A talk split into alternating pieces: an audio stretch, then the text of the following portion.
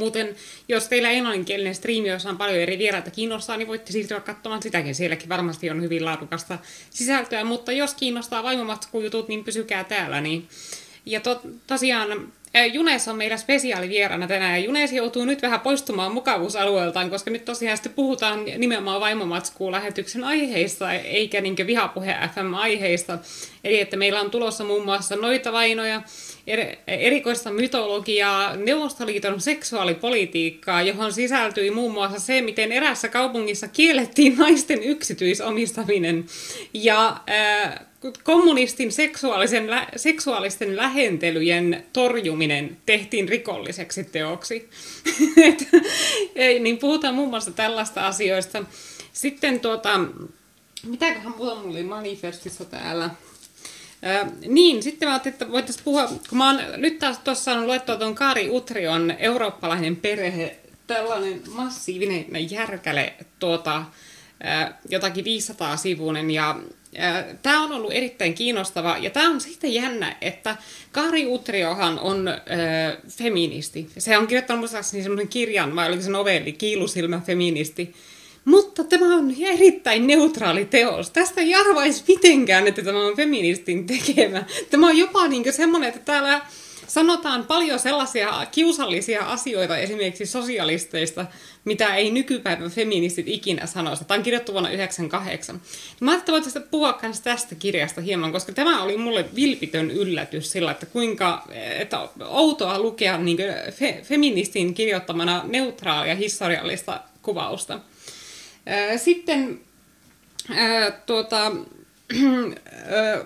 otetaan myöskin sellainen tuota, nykypäivän aihe, eli meillä on tulossa myöskin koko Hubaran deittailuvaikeuksia. Koko on ulissut Hesarissa useamman sivun verran siitä, miten se on tinderöinyt vuosikausia ja ei nappaa. Miehet harrastaa seksiä sen kanssa, sitten ne jättää sen kanssa. Miehet sanoo, että jos oot ihana, mutta ei pysty. Ja koko kuvailee näitä vaikeuksia, niin ajattelin, että me voitaisiin yhdessä vähän niin käydä läpi näitä kokoon haasteita ja pohtia ratkaisuja kokoon ongelmia. Että me voitaisiin tällainen niin yhteisönä, niin tämä vihapuhe asylyyhteisö, niin me voitaisiin auttaa kokoa hänen pulassaan ja pohtia ratkaisuja näihin haasteisiin.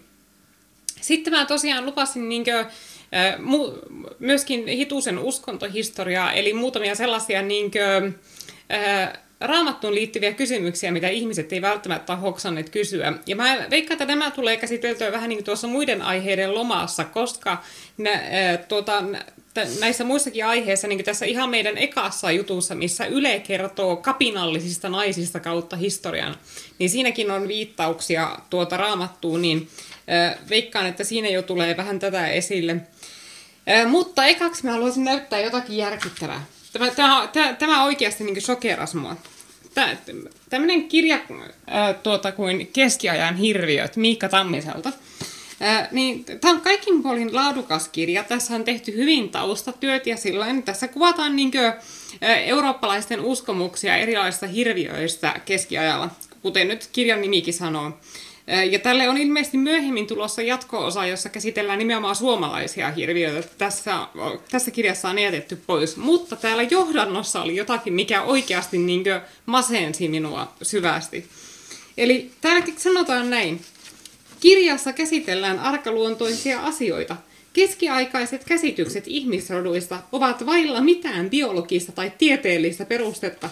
Tuolloin hirviömäisiä piirteitä liitettiin esimerkiksi joihinkin ryhmiin, juutalaisiin, islamin uskoisiin, irlantilaisiin, etiopialaisiin, mongoleihin ja intialaisiin sekä joihinkin yksilöihin, intersukupuolisiin, kaksosiin tai synnynnäisesti epämuodostuneisiin lapsiin. Nämä väitteet pitää tulkita omassa historiallisessa kontekstissaan. Teoksen yksi tarkoituksista on tarjoita historiallista taustaa tapaamme kohdata vierasta, uhkaavaa ja erilaista. Eli tämä on trigger warning.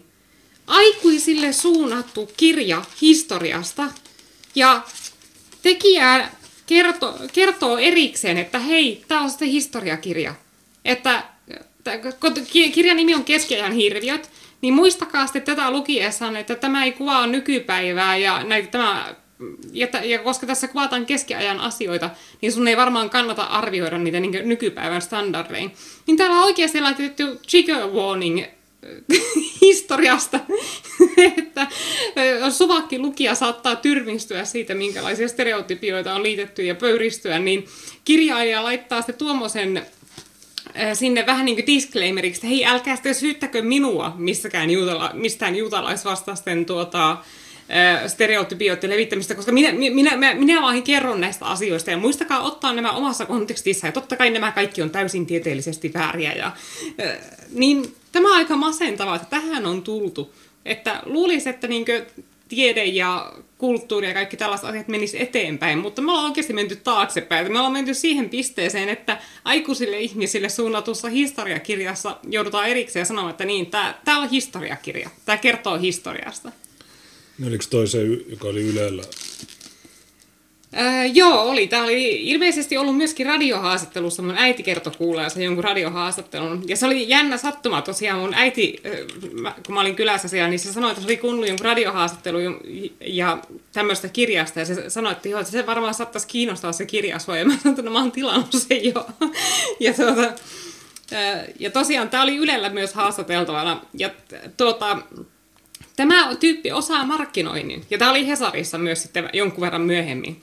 Eli päättömät oliot ja sukuelinten raateluhampaat pelottivat keskiajalla, hirviöt loivat pohjaa nykyajan rasismille, uusi kirja kertoo. Ja Sillehän on hyvä syy, että minkä vuoksi kirjailijat liittää tuommoiset asiat niin rasismin tai seksismin tai jonkun muun ihan mihin tahansa aiheeseen, mistä ne kirjoittaa. Koska ajatellaan, että kun sä kirjoitat tällaisesta aiheesta kuin keskiajan hirviöt, niin eihän tämä kiinnosta jotakin Hesarin pissiksiä yhtään. Ei ne, kirjo- ei ne ala kirjoittaa juttua tämmöistä kirjasta, jossa ne puhutaan vaan keskiajan hirviöistä. E, että ei ne ikinä edes päädy kuulemaan tämmöistä kirjasta. Mutta jos sä sanot, että hei, mä, mulla on kirja rasismista ja keskiajan hirviöistä, niin yhtäkkiä ne kaikki kiinnostuu. Sä saat ihan valtavasti julkisuutta ja, ja sitten niitä tulee niitä lehtijuttuja, koska ne pääsee sitten niin retostelemaan sillä rasismijutulla. Niin tää, tämäkin on justiinsa, niin kuin, että ää, historioitsijat, kirjailijat, ää, tutkijat, niin ne kaikki joutuu, että osa tekee sen ihan omasta tahdostaan, että ne niinkö tunkee sitä rasismihommaa joka paikkaan tai jotakin muuta vastaavaa trendikästä aihetta. Mutta osa on myöskin ihan pakotettuja siihen, että sitä on esimerkiksi tutkijoilta tullut sellaista niin kritiikkiä, että jos sä meinaat saada määrärahoja jollekin tutkimukselle, vaikkapa maahanmuuttajien suoriutumisesta tuota, suomalaisessa yhteiskunnassa, niin sä et saa mitään rahoitusta, jos sä vaan laitat sen hakemuksen niin, että hei, me haluttaisiin tutkia niinkö, ero, niinkö eroja eri niinkö etnisten ryhmien välillä tuossa siinä, että miten ihmiset pärjää yhteiskunnassa, että miten ne menestyy akateemisesti ja minkälaiset keskiansiot niillä päätyy olemaan ja niin poispäin, niin silloin ei tule mitään rahoitusta. Mutta jos sä muotoilet sen saman tutkimuksen eri tavalla, että hei, meillä on tällainen tutkimus, jossa me halutaan selvittää, niin kuin, miten, miten systeeminen rasismi ja eriarvoisuus ovat johtaneet siihen, että eri etnisten ryhmien välillä on tällaisia menestyskuiluja ja, ja miten näitä tota, kuiluja kuiluja voitaisiin kuroa umpeen. Se pitää niin kuorruttaa se eh, tutkimus sellaisella niin kuin, eh, suvakointihömpällä, jotta sä pystyt saamaan jotakin määrärahoja siihen, että ihan niin puhtaasti tieteelliseen tutkimukseen ei saa määrärahoja. Ja myöskin sitten just se, että sitten kun sä julkaiset sen tutkimuksen, niin jos se on vaan niin normaali tieteellinen julkaisu ja siinä ainoastaan puhuttaisiin vaikka just niistä eri etnisten ryhmien niin menestyseroista yhteiskunnassa, niin ei joku Yle tekisi siitä juttua, ei ne haluaisi julkaista sellaisia tietoja. Mutta jos sä kehystät sen niin, että okei, tämä kaikki johtuu institutionaalisesta rasismista ja tässä, antakaa, antakaapa kun me kerromme, että, että miten tämä meidän rasistinen yhteiskunta aiheuttaa tämän, että somaleilla menee huonosti ja ne ei pärjää oikein missään. Niin yhtäkkiä sitten Yle ja Hesari ja kaikki nämä onkin kiinnostuneita kirjoittamaan jutun siitä sun tutkimuksesta, ja sitten sä pystyt taas saamaan lisää määrärahoja, kun sä oot entistä tunnetumpi. Niin tää on niinkö täysin rikattu tämä systeemi tällä hetkellä, niinkö, että kaikkia tieteitäkin niinkö pukataan tuohon suvakkisuuntaan ja politisoidaan ihan mielettömästi. Ja tästä ei voi seurata mitään hyvää, niinkö, että että siinä kohta, että tämä alkaa mennä semmoiseksi niin Neuvostoliiton tieteeksi, että Neuvostoliitossahan niin oli ihan oma tieteensä ja nehän oli hyvin ylpeitä siitä. Ne halusi ihan väin vängällä kehittää oman tieteensä, joka on erilainen kuin mitä länsimainen tiede, vaikka se niiden tiede olikin ihan virheellistä. Ja, tuota, ja tuloksia vääristeltiin, tutkimuksia tehtiin ihan tyhjästä, siis että kaikki, kaikki tiesi valmiiksi, että miten jossakin tutkimuksessa tulee käymään. Ja tosiaan kirjoitettiin pitkiä tutkimuspapereita, jotka oli täyttä paskaa, mutta jotka miellytti kommunistipuoluetta ja tuota, poliittista johtajaa. Että niillähän oli esimerkiksi tämä, mikä se oli, Lyse, Lysenkoko sen nimi oli, se Venäjän ihan semmoinen kansallistieteilijä, joka uskoo, että jos sä viet männyn pohjoisesta jonnekin etelään, niin se voi muuttua koivuksi. Ja semmoista oli niin Neuvostoliiton tiede. Niin ihan sama ilmiö me ollaan niin kuin, nyt kokemassa täällä, että niin kuin, tieteen ja historia ja tällaisten asioiden politisointi niin, äh, alkaa mennä siihen, että ne alkaa vääristää tieteitä, ne alkaa vääristää historiaa. Ja jos me nyt ollaan tässä pisteessä, niin miltä nämä jutut näyttää kymmenen vuoden päästä? Miltä näyttää tieteellinen tutkimus ja miltä näyttää historiakirjat kymmenen vuoden päästä? Niin,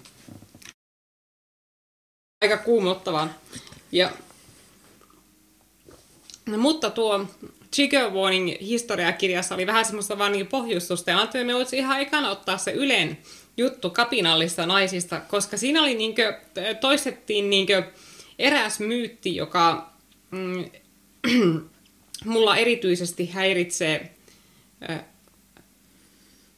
Onko se täällä? Se kymmenen siinä. Joo.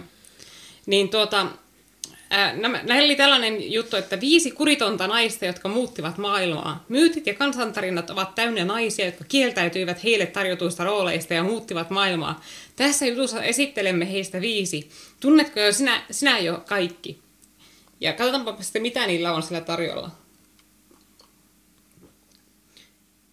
Kauhea akka. Tällä kunnianimellä kutsuu toimittaja ja kirjailija Kaisa Pulakka mytologisissa kertomuksissa esiintyviä naisia, jotka vähät välittivät heille asetetuista odotuksista ja tekivät mitä halusivat.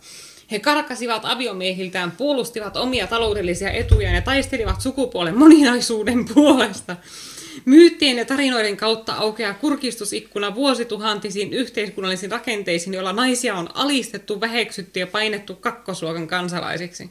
Okei, eli aika niin kuin, raakoja ja niin kuin, leveällä pensselillä vedettyjä väitteitä tulee heti alkuun, että niin kuin, mitään muuta ei ole tehty kuin naisia alistettu tuossa läpi, läpi niin Euroopan historia. Katsotaanpa sitten, että mitä muuta se on.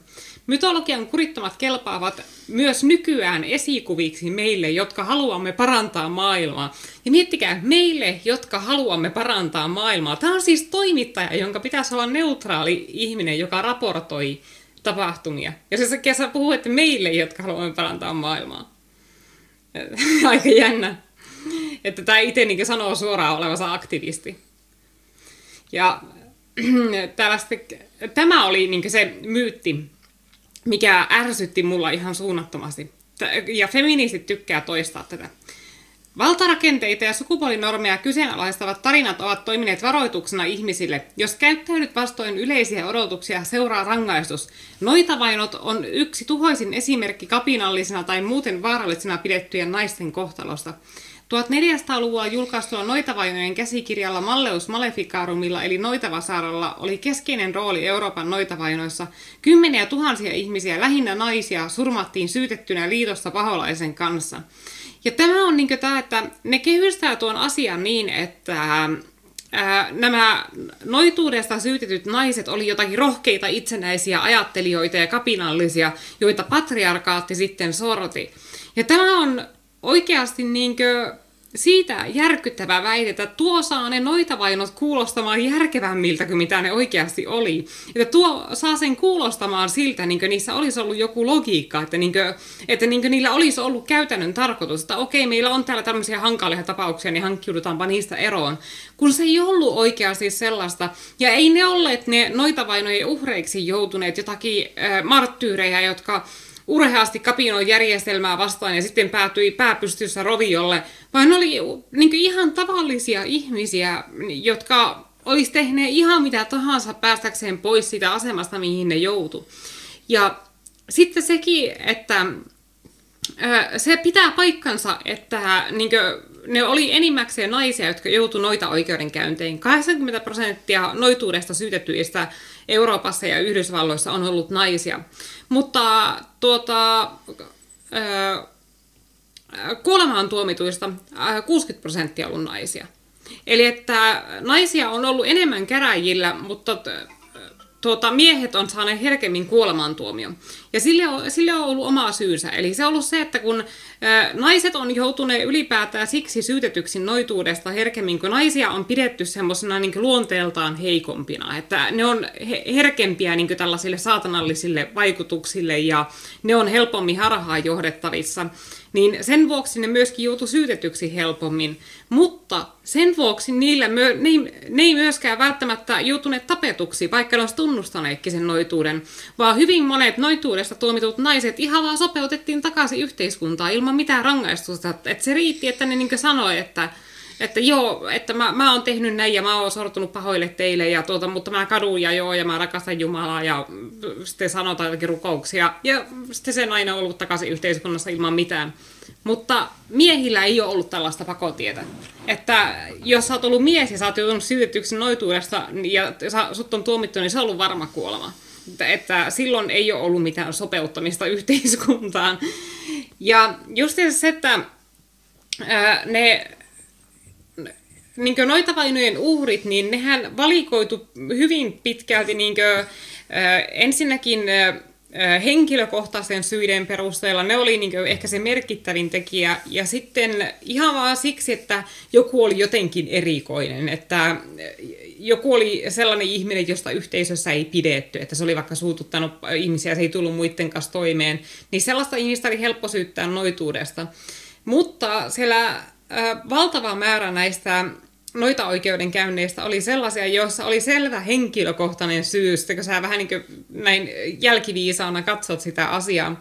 Että esimerkiksi on ollut joku rikas leski, jolla ei ole ollut puolisoa tai poikia puolustamassa sitä, ja, niin sitten on, joku on keksinyt syyttää tätä leskeä noituudesta ja sanonut, että joo, tuo on kilonnut minut ja aiheuttanut minulle vammoja ja se minun lehmä kuoli tuon naisen takia. Ja sitten, se on, sitten nainen on teotettu ja tämä uhri on saanut korvauksena koko naisen omaisuuden itselleen tai ainakin osan siitä. Samaten sitten, jos sulla on vaikka niin haluttanut saada naapurin vaimo tai aviomies itsellesi, niin syytä sitä toista puolisen noituudesta, niin äkkiäkö siitä leski tulee sitä, tuota, kene, keneen sinä olet silmässä iskenyt. Mutta omaisuusjutut ja maanomistusjutut oli er, erityisesti niin kuin, niin kuin korostuneina siellä, eli sellaisia, että jos noita, noita syytöksiä, joissa selvästi niin pyrittiin viemään maat joltakin ihmiseltä. Ja sitten myöskin perintöriitoja ja perheriitoja käytiin ihan noituussyytösten välityksellä, että esimerkiksi jos niin vaikkapa miehen vaimo ja sisko ei tullut toimeen keskenään, ne saattoi syyttää molemmat toisiaan noituudesta päästäkseen toisistaan eroon. Ja sillä tavalla, että siellä oli hirveästi henkilökohtaisia syitä. Mutta yksi asia, mitä nämä ihmiset ei ollut, niin oli jotakin niin feminismin marttyyreitä. Ei, ei siinä ollut kyse mistään sellaista. Se ei ollut mikään kiva ja sankarillinen juttu joutua noituussyytösten kohteeksi. Ei kukaan halunnut semmoista kohtaloa. Ja, niin, niin se, Tämä on järkyttävä tämä feministien myytti, että ne olisi olleet jotenkin sankarillisia itsenäisiä ajattelijoita, ne noita vainujen uhrit, kun ne oli ihan sattumavaraisia ihmisiä, joilla kävi huono tuuria, jotka joutui muiden ihmisten ahneuden ja kateuden kohteeksi. Juu, no tämä jatkuu tämä. Joo, ja sen täällä kertaa Lilitistä, tasa-arvo. Yhtenä noituuden merkkinä pidettiin punaisia hiuksia. Ei siis ihme, että myös ihmiskunnan ensimmäinen nainen Lilit kuvataan usein leiskovan punatukkaisena. Ensimmäinen nainen? Aivan. Tiesitkö, että aikojen alussa Aatamilla oli puoliso jo ennen Eevaa? Hänen nimensä oli Lilit. Lilit halusi ihmiskunnan ensimmäisessä parisuhteessa tasa-arvoa. Kun se ei Aatamille sopinut, Lilit jätti hänet. Kerrotaanko tässä enempää tästä Lilit-asiasta? Lilit oli vahva nainen, joka uskalsi sanoa ei. Hän antoi piuppaut ukolleen ja painui demonien kanssa pilettämään punaiselle merelle. Häntä vaadittiin takaisin uhkaamalla, että muuten hän menettää sata lasta joka yö. Lilit kieltäytyi. Ja niin kuin, monethan niin luulee, että tuo Lilit-tarina olisi peräisin raamatusta, mutta sehän ei ole todellakaan peräisin raamatussa. Lilit mainitaan raamatussa muistaakseni vain yhden kerran, ja sielläkin niin se mainitaan ohimennen niin jonkinlaisena semmoisena demonina, mutta luomiskertomuksesta ei mainita lainkaan. Ja tuo Lilit-tarina on syntynyt niin sanotun harmonisoinnin vuoksi. Eli että kun Raamatussa on ristiriitoja, niin sitten näitä ristiriitoja on paikattu sillä, että on kehitetty niin tämän raamatun ulkopuolisia tarinoita, jotka selittää niitä ristiriitoja. Ja tällä Lilit-tarinalla on selitetty sitä, että miksi raamatussa on kaksi eri luomiskertomusta. Koska siis, että siellähän on heti raamatun alussa, siellä on peräkkäin kaksi erilaista luomiskertomusta. Ensimmäisessä luomiskertomuksessa kerrotaan, että Jumala loi miehen ja naisen, molemmat savesta ihan samalla lailla. Ja sitten siellä on toinen luomiskertomus heti perään, jossa kerrotaan, että Jumala loi ensin miehen ja sitten se loi naisen tämän miehen kylkiluusta. Äh, niin sitten kun totta kai äh, näitä äh, tuota, juutalaisia, joiden kirjoituksesta on peräisin, on häirinnyt tämä ristiriita tässä alkukertomuksessa, niin ne on sitten kehittäneet tuo Lilit-tarinan selittämään sen, että miksi siellä on kaksi luomiskertomusta. Että no okei, siellä oli tämmöinen eka vaimo Lilit, se oli se, niin mikä luotiin, mutta se sitten lähti pois. Ja sitten on tämä Eeva, joka, jossa sitten varsinaisesti kerrotaan siellä. Eli että se Lilit syntyi ihan vaan tällaisen niin harmonisoinnin tuotoksena, että niin haluttiin selittää pois niin ristiriita ää, sieltä. Ja se koko tarinahan meni suurin piirtein niin, että Lilit ei olisi suostunut, tai Lilit olisi halunnut olla niin päällä seksin aikana. Ja tämä on kyllä huono juttu. Mä, mä en oikein ymmärrä Aatamia, koska Aatami ilmeisesti niin ei tykännyt tästä. Ja tuota, Lilit ei suostunut alistumaan miehelleen, koska se oli luotu tasavertoiseksi. Ne oli molemmat luotu savesta samalla lailla. Se ei ollut mikään alisteinen sille miehelle. Ja sitten kun se ei suostunut alistumaan, niin tuota, se karkotettiin paratiisista ja siitä tuli eri, eräänlainen niin vampyyrin ja demonien äiti. Ja tähän Lilitiin on oikeasti uskottu hyvin laajalti tuota, menneisyydessä. Kun jos sä katsot niin nykyajan Israelin ja Lähi-idän aluetta, niin sieltä on arkeologisissa löydöissä löytynyt paljon sellaisia riipuksia ja amuletteja, joista löytyy kolmen arkkeenkelin sy- symbolit. Ja sillä on syy, miksi semmoisia amuletteja kannettiin, kun se Lilit-tarinan mukaan se Lilit ei tapaa ketään sellaista, tai ja Lilit ja sen vampyyrit, ne ei tapaa ketään sellaista, jolla on sellainen amuletti, jossa on arkienkelien symbolit. Niin siksi niitä löytyy nykyään arkeologisissa löydöissäkin, niitä sellaisia niin koruja ja amuletteja, missä on ne arkeenkelien symbolit, koska siihen oikeasti uskottiin, että lilit vaan jossakin yössä, ja jos sulla ei ole sitä amulettia, niin se tulee ja tappaa sut mutta tosiaan se on niin jännä, että tuossa ei mainita lainkaan sitä, että hei, että joo, mutta ei raamattu sano noin, vaan tuo on ihan niin muuta mytologiaa, että, että, se, että tuossa saisi tuosta ylejutusta sen kuvan niin raamattu kertoisi, että Lilit, niin, että tuo on Lilit-tarina, vaikka sitä ei sieltä kyllä löydy. Se sanotaan louhi, ikääntyminen. Kaisa Pulakka ihastui mytologisten kertomusten voimakkaisiin naisiin niin paljon, että hän teki heistä ensin radio-ohjelmasarjan naistenpäivänä ilmestyvän kirjan Kurittomat. Yksi hänen suosikeistaan oli Kalevalasta tuttu louhi, Pohjolan emäntä, joka piti kiinni omista ja perheensä eduista. Hän puolusti raivoisasti vaurautta tuovaa Sampoa Väinämöisen johtamaa ryöstöyritystä vastaan. Louhi on esimerkki naisesta, joka kieltäytyy vetäytymästä syrjään, vaikka ikää kertyy. Ja tässä kohtaa nämä on oikeassa, koska tuota, Kalevalahan on kirjoitettu näiden kalevalaisten näkökulmasta, joten nämä pohjalaiset, kuten Louhi, niin totta kai ne kuvataan sitten pahiksina. Ja eihän näillä kalevalaisilla ollut mitään oikeutta niin kuin, esimerkiksi tähän Pohjanakan kauniiseen tyttöön, tai Sampoon, joka näillä pohjalaisilla oli, vaan ne oli nimenomaan ryöstämässä sitä. Mutta siitä huolimatta nämä pohjalaiset kuvataan pahiksina, koska se on kuvattu niiden kalevalaisten näkökulmasta. Että jos se olisi kirjattu toisinpäin se Kalevala, että se olisi kirjattu niiden pohjalaisten näkökulmasta, niin silloinhan nämä Väinämöiset tällaista näyttäisi pahiksilta siinä tilanteessa, että ne yrittää tulla ryöstää niiden omaisuutta ja ne väkisi yrittää kosiskella louhen tytärtä ja muuta vastaavaa. Mutta tämä on niin jotenkin aina tällaista, että tämä on tosi pinnallista tämä analyysi, mihin nämä pystyy. Eli tämä, että louhi on esimerkki naisesta, joka kieltäytyy vetäytymästä syrjään, vaikka ikää kertyy. Niin, että siinä on se, mitä nuo saa niin irti siitä tarinasta, kun minusta siinä on niin, niin paljon enemmän. Siis ensinnäkin just se, että Louhi on matriarkka. Se on pohjalaisten naispuolinen johtaja. Siellä ei ole mitään miespuolista johtajaa. Ja se on erittäin älykäs. Ja se myöskin antaa se tyttärelleen täyden itsenäisyyden että kun siinä kulkee niitä kosiskelijoita anomassa tyttären kättä, niin lopu, vaikka nämä kosiskelijat tekee kaiken maailman urotöitä saadakseen sen tyttären käden, niin lopulta louhi antaa tytön itse valita. Ja tyttö sanoo, että näin no minä noista ketään ota. Ja kaikki urotyöt oli tehty sitten ihan turhaan.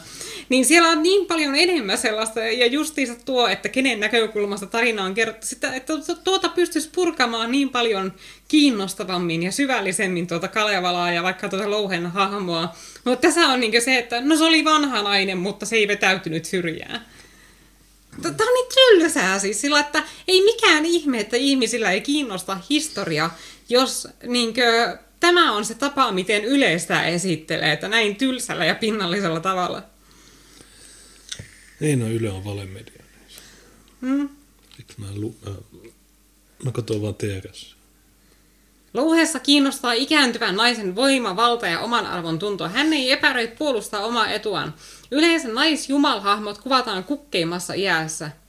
No ei se louhi mikään varsinainen jumalhahmo ole. Siis siellähän kaikki niin kuin, hahmot on enemmän, tai useimmat hahmot on enemmän tai vähemmän taikaolentoja, koska Kalevalassahan taikuus on koko ajan läsnä että siellä on kaikenlaisia outoja olentoja, ihmiset pystyy tekemään käsittämättömiä asioita. Ei Louhi ollut mikään jumalhahmo, se oli vaan niin se heimon johtaja nainen, jolla oli yliluonnollisia kykyjä.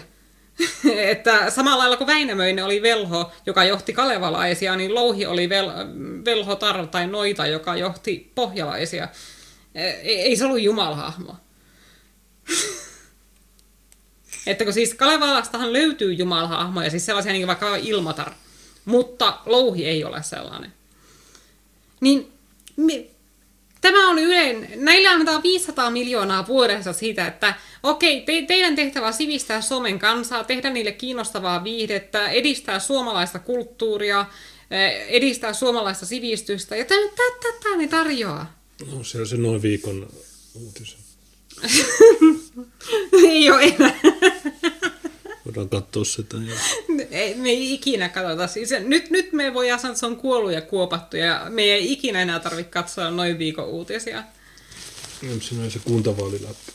Ei, ei, ei, ei mitään. Tämä on mun lähetys. Jos sä, jos sä mainittet vielä niin noin viikon uutiset, niin se ei ollut tulos.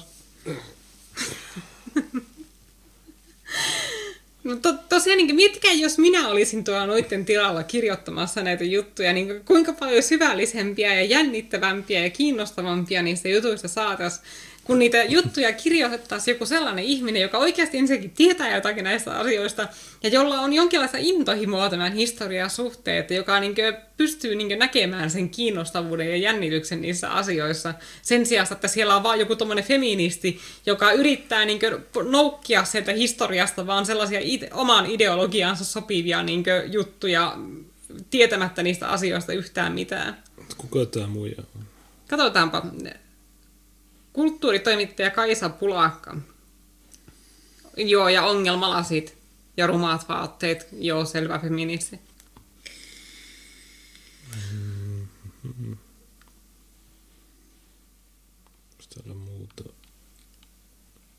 Mikä se on aina noiden ongelmalasien kanssa, että aina, siis niin nuo on semmoinen niin verrattavissa niiden samma, väri, kirkkaan väristä sammakoiden niin varoitusväreihin, että tuota, ää, kun sä näet tuommoiset paksusankaset tai omituiset silmälasit naisella, niin silloin kannattaa niin ottaa jalat alle.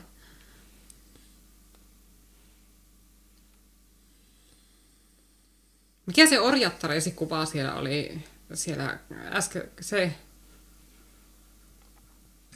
ja se, joo, no en yhtään ihmettä, että se on kirjoittanut jostakin tuommoisestakin siitä orjattaresi hommasta. Siis se orjattaresi, niin, eli se Handmaid's Tale, niin sehän on semmoista niinkö pornoa feministeille, eli siis sellaista, niin kuin, että missä mässäillään naisten alistamisella ja ää, raiskaamisella niin semmoisella kuvottavalla tavalla, että ainoastaan feministit pystyy nauttimaan semmoisen lukemisesta.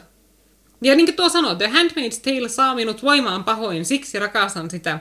Ja jos haluatte lukea tarkemmin tästä asiasta, niin Sarastuslehdestä löytyy semmoinen mun kirjoitus tästä asiasta kun The Handmaid's Tale pornoa feministiseen makuun, jossa mä niin analysoin sitä, että miten se sarja on tehty niin erotiikkasarja, vaikka sen kuuluisi olla niin dystopiasarja.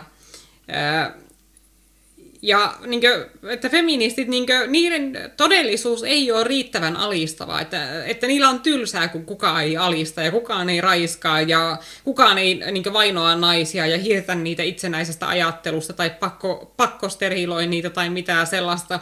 Niin ne sitten turvautuu tuommoiseen niin haavemaailmoihin ja niin kuin, aivan niin nauttii siitä, kun ne pääsee katsomaan jotakin Handmaid's Taleä ja niin jotakin mieletöntä naisten niin kidutusta ja alistamista.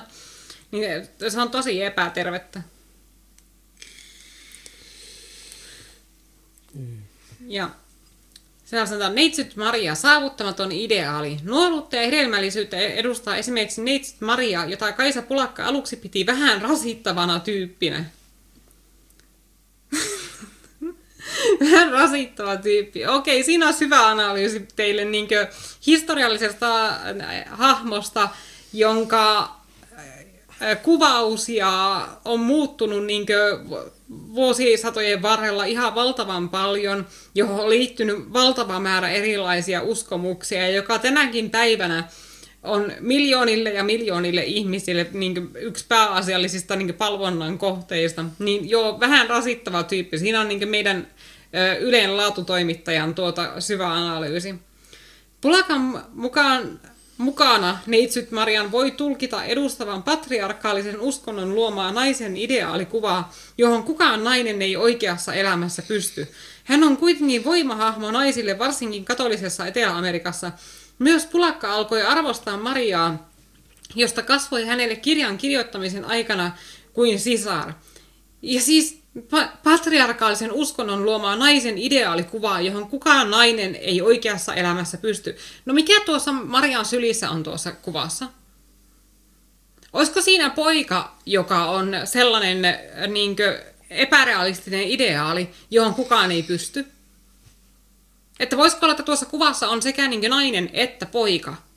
Kaksi eri sukupuolen edustajaa, jotka molemmat on ideaaleja, joita ei voi saavuttaa. Toinen on Jeesus ja toinen on se näiti. Niin ja, si- ja ne ottaa tällaisen kuvan, jossa niinkö, joka kumoaa täysin tuon jutun, että joo, niin, ne on pyhiä hahmoja, semmoisia ne on sukupuolesta riippumatta. Mutta kun nämä, ei näillä ole sitä syvällisyyttä yhtä. Tämä on just sitä, mitä mä sanoin, että ei näillä kiinnosta oikeasti historiaa, ei näillä kiinnosta oikeasti ymmärtää näitä asioita ja miten ihmiset on eläneet ja mitä ihmiset on ajatelleet, vaan ne vaan niinkö silmäilee historiaa sillä läpi ja yrittää niinkö pongailla sieltä niinkö jotakin omaan ideologiaansa sopivaa miettimättä sitä lainkaan. Ja niin tässäkin niin justiin, että joo, okei, siinä on se epärealistinen naisideaali, mutta just sen sylissä on niin epärealistinen miesideaalikin. Että joo, semmoisia ne uskonnolliset hahmot tukkaa olemaan, että ne on aika epärealistisia, niin kuin, ideaalisia hahmoja ihanteellisia. Ja Medeia, epätäydellinen äitiys. Siinä missä neitsyt Maria on täydellinen äiti, on antiikin ajan tarina Medeiasta varoittava esimerkki tuhoavasta äiti, äitiydestä. Noita Medeia joutuu aviokriisiin, kun hänen aviomiehensä ottaa lupaa kysymättä toisen vaimon. Tämä menee Medeialla tunteisiin, ja pyrkiessään tuhoamaan miehensä, hän tuhoaa myös oman lapsensa. Ja tämähän on hyvin tyypillinen niin tarina kreikkalaiseen mytologiaan, että niissä on monesti niin kuin, traaginen loppu, johon sisältyy joku moraalinen opetus, eli että tuota, yleensä jo jotakin peruspahetta, kuten juuri vaikka kateutta vastaan. Ja usein ne tarinat on sellaisia, että niissä ei ole yhtään hyviksiä tai yhtään pahiksia, vaan kaikki, ha, kaikilla hahmoilla on joku heikkous. Ja nämä heikkoudet yhdessä johtaa siihen traagiseen lopputulokseen. Kuten tässä Medejan tarinassa, niin sen miehen himo ja naisen kateus niin johtaa katastrofaalisiin lopputuloksiin. Niin mutta tässäkin niin näkee just, että sen sijaan, että olisi, tulisi minkäänlaista analyysiä tästä itse tarinasta, tulisi minkäänlaista analyysiä tästä mytologiasta ja kreikkalaisten moraalista, sitä, niin kuin, että kun pelkästään sitä niin kreikkalaista mytologiaa lukemalla, niin sä saat tosi tarkan kuvan siitä, että minkälainen moraali sen ajan ihmisillä oli. Että mitä asioita ne piti hyvinä ja mitä huonoina. Ja, mutta ei tässä niinku mietitäkään mitään sellaista. Että siellä on vaan niinku taas selailtu, että aha, tuossa olisi vahva nainen. Joo, otetaanpa tuo ja ei ole perehdytty itse, siihen itse aihepiiriin yhtään, eikä kiinnosta se aihepiiri yhtään. Niin tää on tosi järsyttävää tällainen. Mytologiat tarjoilevat paljon ylimaallisen hyvää äitiyttä. Välillä tuntuu, että oma äitiys on vähän hakuisessa. Jumalalliseltakin osastolta löytyy äitejä, jotka ovat mokailleet. Itseään voi lohduttaa vaikka sillä, ettei ainakaan ole onnistunut repimään lapsiaan kappaleiksi. Siis tuo, tuon vuoksi, kun sinä luet historiaa, että sulla tuli niin parempi mieli sun omasta elämästä. Sä yrität löytää niin jostakin mytologiasta jonkun hahmon, jolla menee huonommin kuin sulla.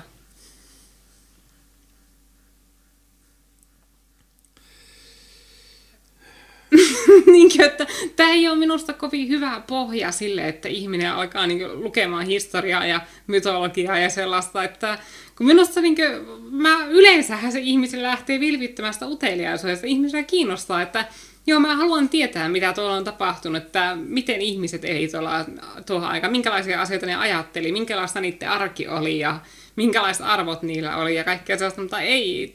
Tämä yrittää noukkia sieltä omaan feministiseen ideologiaansa sopivia yksityiskohtia, ja sitten siltä menee täysin tuon tarinan opetus ohi, eli se, että se media toimi väärin, ja se käyttää sitä sitten vähän niin kuin esikuvana itse, että no ei minä sen niin kauhea ole. Ja IFIS, sukupuolen moninaisuus. Oi hyvänen aika vähän osaa ne etsiä tätä tarinaa, niin kuin, koska siis näitä ei, tämän kaltaisia tarinoita, niin mitä harvassa, niin mä oon ihan varma, että tämä on niin googletellut nimenomaan sitä niin kuin, että, että, hakusanoilla, niin kuin, että mytologia, gender fluid, kaikkea sellaista, että se on niin kuin, löytänyt edes yhden tarinan, jossa olisi joku, mikä passaisi jotenkin tähän. Vaikka moni mytologinen tarina kertoo naisista ja miehistä, löytyy sieltä viittauksia myös sukupuolen moninaisuuteen – Antiikin Kreikassa Ifis syntyi tytön kehoon, mutta hänet kasvatettiin poikana. Teiniässä Ifis naitettiin nuorelle naiselle ja hän alkoi kokea sukupuoliristiriitaa. Ifis rukoili äitinsä kanssa apua Jumalilta. Lopulta Jumalatar Isis muutti Ifisin kehon miehen kehoksi. Niin, eli että Silli tyttö, joka oli kasvatettu pojaksi, ja, koska se oli, ja sitten se vielä naitettiin naiselle, niin totta kai se alkaa toivomaan olevansa poika, koska muutenhan sä oot niinkö nainen naimisissa toisen naisen kanssa ja sä oot onneton. Tietenkin sä alat toivomaan, että sä oisit oikeasti mies, koska se on ainoa tapa, miten sä voisit olla onnellinen siinä elämässä ei, ei, ei tämä mikään tarina sukupuolen moninaisuudesta, tämä on tarina siitä, että miten tämä tyttö laitettiin kauheaan tilanteeseen, jossa se joutui anomaan Jumalilta pelastusta sitä ka- kauheasta tilanteesta, missä se oli, että hei vittu, että mä oon nainen naimisissa toisen naisen kanssa, auttakaa mua, tehkää minusta mies, että mä pystyisin olemaan jotenkin onnellinen. Niin, että, että näillä ei mene yhtään Nää, nää ei ymmärrä ollenkaan näitä juttuja, siis että ei ajattele yhtään näitä juttuja, mitä ne lukee. Tämä on kauhea seurattava. 500 miljoonaa vuodessa menee siihen, että me saadaan nauttia tällaisesta niin laadukkaasta historia- ja mytologian tulkinnasta. Mm. Ah. Sukupuolen voi hahmottaa janaana, johon kukin sijoittaa itsensä. En usko joko tai maailmaan, että olisi vain täysin miehiä tai naisia. No sillä ei ole mitään väliä, mitä sinä uskot. Sä, sä voit uskoa niin ihan mihin tahansa sä haluat, mutta fyysinen todellisuus ei siitä muutu. Fyysinen todellisuus on se, että on miehiä ja naisia, on kaksi sukupuolta, jotka keskenään pystyy tuottamaan jälkikasvua. Ei ole mitään ylimääräisiä sukupuolia ja sellaisille ei ole mitään tarvetta. On vain miehiä, naisia ja ne lisääntyy keskenään. Ja sitten saattaa olla välillä jotakin kehityshäiriöisiä, jo- joilla esimerkiksi on molempien sukupuolien piirteitä jonkun kromosomihäiriön vuoksi – mutta ei ole mitään sukupuolen moninaisuutta. On miehiä ja naisia ja sitten on tällaisia ihmisiä, jotka valitsee uskoa johonkin muuhun kuin totuuteen. Kaksinapaisesta ajattelusta irti päästäminen on tie kohti todellisempaa tasa-arvoa. Tämä alkaa olla jo tosi orvellilaista, eli että niin unohda se ikävä tieteellinen totuus ja luovut, päästä irti, irti tästä niin ikävästä biologiasta, niin me ollaan sitten tiellä kohti todellista tasa-arvoa. Ja se taas sanoo, minulle kauhean akka on kunnianimi. No mä en ihmettele yhtään, kun mä oon nähnyt näitä Twitterissä just tällaisia nai, muijia ja jotakin feministinaisia, joilla lukee niin jossakin Twitter-biossa, että don't mess with this bitch tai jotakin semmoista, niin kuin, ja niillä on jotakin mieletöntä uhoa siellä. Niin Uh, joo, mä en ole yhtään ihmeessä, niin se, että tämä on yksi niistä naisista. No tässä olisi testi tai sitten audio. Niin. Tehdäänkö testi? Täytätkö sinä vai täytänkö minä? Mm. No, tota... no tässä. No okei, okay, kyllä tämä mun. Luvassa on ilta ulkona. Miten valmistaudut? Otan mukaani nipun käyntikortteja ja vedän päälle mahdollisimman bisnesuskottavat vaatteet. Aina on mahdollista luoda hyviä kontakteja. Vedän hyvät pohjat ja seksikkäät vaatteet ylle. Tänään piletetään demonien lailla – Kyttää maanisesti puolisoni kännykkää ja somea, ettei hän vaan säädä mitään omia kuvioitaan, kun olen poissa. Varmistan, että kotona on kaikki hyvin, vasta sitten voin turvallisin mielin lähteä. Juu, kyllä mä sanoisin, että tuo viimeinen olisi lähinnä varmaan sitä, niin kuin, mutta en mä kyllä kauheasti ylipäätään käy missään illanvietoissa. Mikä näistä on sinulle mieluisin maisema? Kylmä ja synkkä Pohjola, pilehelvetti meren rannalla, kreikkalainen vuoristomaisema, mikä tahansa luontokohde – Kyllä mä sanoisin, että se on kylmä ja synkkä Pohjola ehdottomasti. Mikä on parisuhteessa tärkeintä? Menestyvä ja esittelykelpoinen puoliso, tasa-arvosetti, kumpikaan rajoita toistaan. Luotettavuus ja uskollisuus, perhekeskeisyys. No tietenkin luotettavuus ja uskollisuus. Siis jos ei ole luotettavuutta, niin mitä ihmeen parisuhdetta sulla voi olla, jos sä et luota siihen ihmiseen, joka asuu sun kanssa saman katon alla? Kun siis luottamushan ei tarkoita pelkästään niin uskollisuutta ja sellaista, vaan se tarkoittaa ihan vaan sitä, että sä luotat siihen, että se, sulla on niin saman katolla vastuullinen aikuinen, joka osaa hoitaa hommat ja jolla on samat tavoitteet elämässä kuin sinulla. Ja sillä on, niin mitä, mitä muuta sulla, mitä, minkälainen parisuhde sulla voi olla, jos sitä luottamusta ei oikein ole? Jos muuttuisit eläimeksi, miksi eläimeksi muuttuisit? Miksi me, me maksetaan tästä 500 miljoonaa vuodessa? No, tietysti... Paljonko sulta lähti yleveroa taas? Öö, no se on kaksi ja puoli prossaa, mutta en mä tiedä mistä ne ottaa sen. Mutta se, eiköhän se tuossa ensi kuussa näy sitten se summa. Suureksi linnuksi, käärmeeksi, lehmäksi. En osaa valita, rakastan liikaa kaikkia eläimiä. Kyllä muuttaisin linnuksi. Joku on onnistunut suututtamaan sinut huolella, mistä taikavoimaisesta kostosta haaveilet. Loitsin tyypin ylle kaamita kirouksia. Houkuttelen valeasuisena viholliseni tekemään jotain, jota hän tulee katumaan lopun ikänsä. Muutan hänet typeräksi eläimeksi. Revitytään häneltä sukuelimet irti. Mm. En mä tiedä, se riippuu, riippuu suvakista, että, mutta laitetaan tuo vikaa, revitetään sukuelimet irti, koska se on turvallinen valinta, koska silloin sä tiedät, että se ei ainakaan voi lisääntyä, että se ei voi laittaa niitä geenejä eteenpäin. Ää, töissä pomo kohtelee sinua epäreilusti. Mitä teet? Sujautan hänen juomaansa jotain epämiellyttävää, esim. sammakon kutua. Räjähdän totaalisesti ja lähden ovet paukkuen. Punon juonen, jossa syytän pomoa aiheettomasti seksuaalista ahdistelusta – Vedän henkeä ja lähden luontoon rauhoittumaan. Juu, eiköhän se ole tuo vika. Miksi ne laittaa edes tuommoisen vaihtoehdon tuonne, että joo, mä syytän pomoa seksuaalista ahdistusta? niin se olisi jotenkin normaali asia tehdä.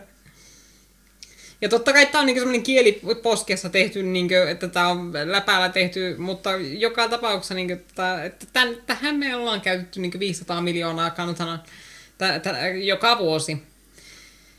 Ystäväsi seurustelee mielestäsi väärän tyypin kanssa. Mitä teet? Tarkistan tyypin verotustiedot ja varakkuuden. Jos rahaa löytyy, niin sillä voi ostaa onnea. Aivan se ja sama, kenen kanssa ystävä seurustelee, kunhan eivät häiritse minun elämääni. Pidän ystävälle pitkän puheen siitä, kuinka tärkeää on uskollinen ja luottava puoliso. Tuhan tyypin elämän. Joo, kyllä mä sanoisin, että se olisi tuo kolmas, että jos mä niin katsoisin, että siinä on oikeasti niin semmoinen vahingollinen ihminen, joka ei, josta ei tiedä mun kaverille mitään hyvää, niin kyllä mä silloin niin vähän yrittäisin puhutella sitä ihmistä. Ja mitä syöt mieluiten? Karjalanpaistia, kosherpihviä, musakaa, mitä tahansa organisesti tuettua kasvisruokaa. No, nuista se olisi varmaan tuo kosherpihvi. Kyllä se olisi se.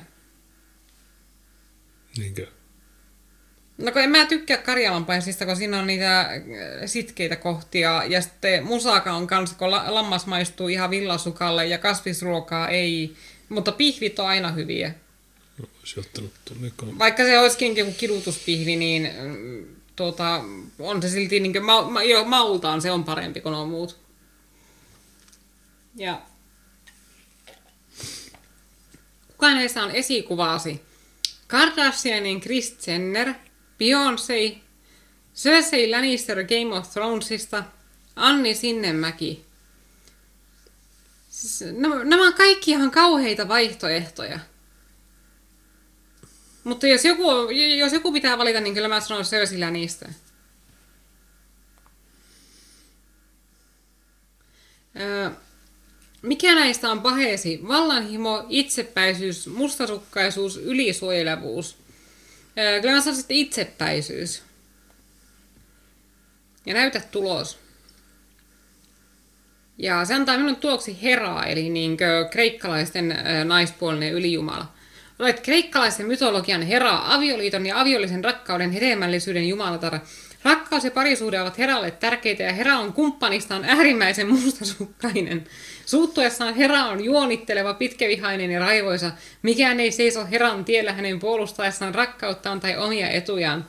Näin Hera kostaa kilpailijoilleen. Hän muuttaa kalliston karhuksi, lamian kärmen pyrstöiseksi hirviöksi, Keranan kurjeksi ja Ion lehmäksi. Lehmän kimppuun äh, Hera lähettää vielä ikuisesti kiusaavan paaraman.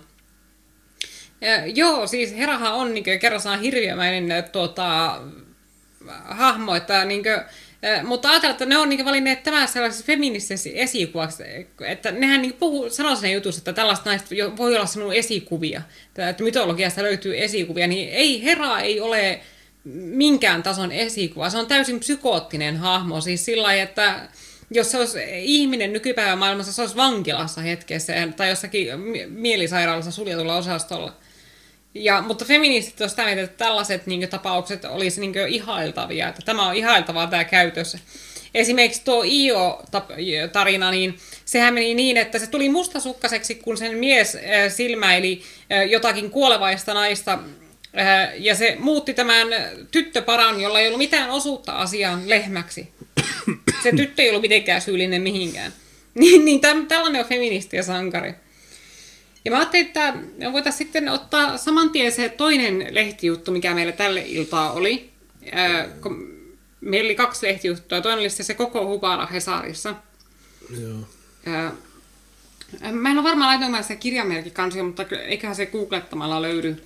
Ää, niin sen jälkeen, kun tuota, nämä lehtijutut on saatu alta pois, niin voidaan siirtyä sitten siihen vähän niin vapaamuotoisempaan keskusteluun, jutustella tuota ne onko se tämä? Yleisön kanssa. Joo, se on just se deittailun vaikeus. Ja voidaan sitten katella vähän niin yleisön toiveita, että mihin suuntaan sitten siitä mennään. Mä voisin tässä välissä... Niin ja tosiaan, jos haluatte laittaa superchatteja tai biisitoiveita, niin tuonne juneslokka.live, niin siellä toimii superchatit. Ja sitten on nuo D-livessä nuo lemonit. Ja 10 euron superchatilla tai isommalla tai ninjakinillä niin pystyy laittamaan biisitoiveita, jotka sitten soitetaan lähetyksen lopussa. Ja, ja sitten meillä on tietenkin tuo vaalitili ja kaikki tällaiset, niin ne löytyy tuolla Deliven kanavasivulla, kun selaatte sinne ihan alas, niin sieltä löytyy kaikki mahdolliset. Niin.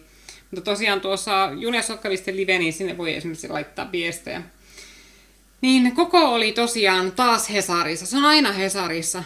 Niin, että mitä tämä nainen on tehnyt ansaitakseen tämän, koska tämä ei ole tehnyt mitään merkittävää ikinä.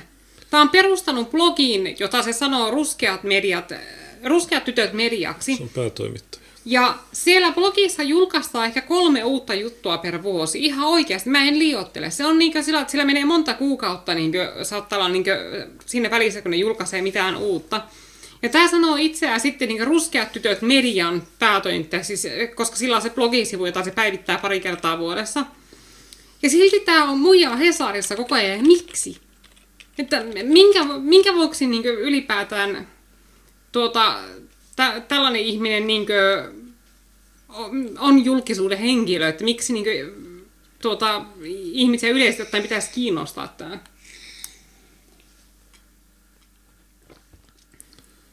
No se on päätoimittaja.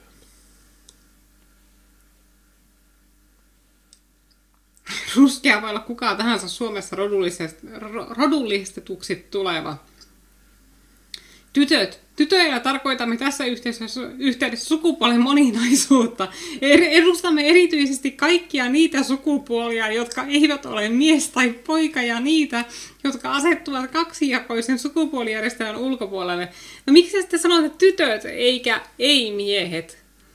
Kaikkia niitä sukupuolia, jotka eivät ole mies tai poika. Voi hyvänä aika. No, koko, se, koko alkaa lähestyä keski-ikää ja nyt se on sitten alkanut kohtaamaan niitä realiteetteja, mitä keski-ikäinen feministi nyt vääjäämättä kohtaa. Joten Hesarissa on tällainen juttu kuin deittailun vaikeus. Ää, kirjailija Koko Hubara ei ole seurustellut yli seitsemän vuoteen. Yritystä on kyllä ollut. Hän on huomannut montakin syytä sille, miksi nykyajan deittailu on niin vaikeaa. Onko sulla arvaukset, että miksi Koko Hubara ei löydä miestä? Seitsemän vuotta osa tavallaan silloin, kun se perusti tämän, niin siitä lähtien. Tämä on se. Hmm. Joo, kun mä veikkaan, että koko ja pelkästään tuo maine on iso este. Että... Se perusti tämän, se rupesi päätoimittajaksi nyt kukaan ei halua olla Niin, niin, että jos se ei olisi ikinä niin tehnyt näitä juttuja ja sössöttänyt näitä vammaisia rasismiulinoitaan, niin mä epäilen, että sen mahdollisuudet deittimarkkinoilla olisi paljon paremmat, mutta sitten kun miehet on nähneet näitä juttuja, ne on kuulleet tuosta muijasta ja ne näkee se Tinderissä tuon, että ei vittu tämä on se, että vittu tämä on se mikä oli Ylellä, tämä on se mikä oli Hesarissa ja ei, ei missään nimessä. Niin jos tämä olisi vaan niin ollut hiljaa ja pysynyt keittiössä, niin tällä voisi hyvinkin olla mies nyt. Niin, se... Tota, miten se nyt on se kuva, jo, kun sä sanot, jos olisi katugallup, niin okei, mitä mieltä olet koko Hubarasta, niin kaikki vastaisi, että okei, ei. Paitsi sitten ne kallion lattehomot, niin, mutta ne on homoja, niin ne yritä tota. Mm. Joo, ja, siis, ja mä oon huomannut sen, että koko on joka haastattelun kuvissa lihavampi kuin edellisen. Niin, että tota, ehkä sekään ei auta asiaa, että jos sä niinkö pää, pääsät itse ihan kauhean kuntoon, että sä oot samaan aikaan deittimarkkinoilla ja sitten samalla nää niin et pidä yhtään huolta itsestäsi. Ja kattokaa, se menee lehtikuviin tämän näköisenä. Siis tuo on niin asuu, sillä, sillä on joku niin pyjamahousut ja teepaita, että mä on, saatan hyvinkin olla kotona tuommoissa vaatteissa niin moni, lähes käytännössä joka päivä niin jossakin teepaidassa tai ja pyjamahousuissa, mutta mä en todellakaan menisi mihinkään Hesarin kuvauksiin niissä kamppeissa. Koko iso. Niin, niin. Ja siis, että kun tästä näkee, että tämä ei pidä yhtään huolta itsestään. Tuolla rasvanen iho, näppyjä, tuo ei selvästikään niin huolehi itsestään, hiukset näyttää likaiselta.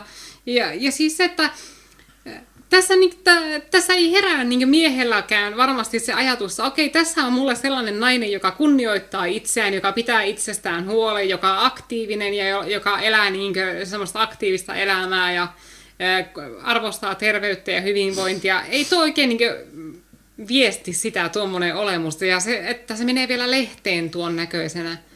Niin, että mä en menisi edes ruokakauppaan tuon näköisenä. No tuolla on tyttö. Oh, joo, tämähän on yksi huolta, ja sitähän on puhunut aikaisemminkin. Eli tämä kertoo, että hän oli vienyt yhdeksänvuotiaan tyttärensä ja tämän kaverin yöksi hotelliin, koska tyttärelle ei voinut järjestää synttärijuhlia koronatilanteen takia. Jotakinkin kivaa piti kuitenkin tehdä.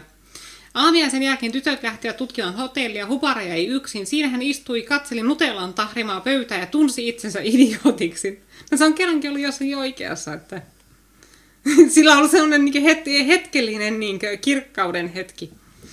Melkein kaikki muut hotellivieraat olivat pöydissä pariskunnittain. He olivat taatusti juoneet champagnea ja harrastaneet villiä seksiä koko yön, Hubara ajatteli.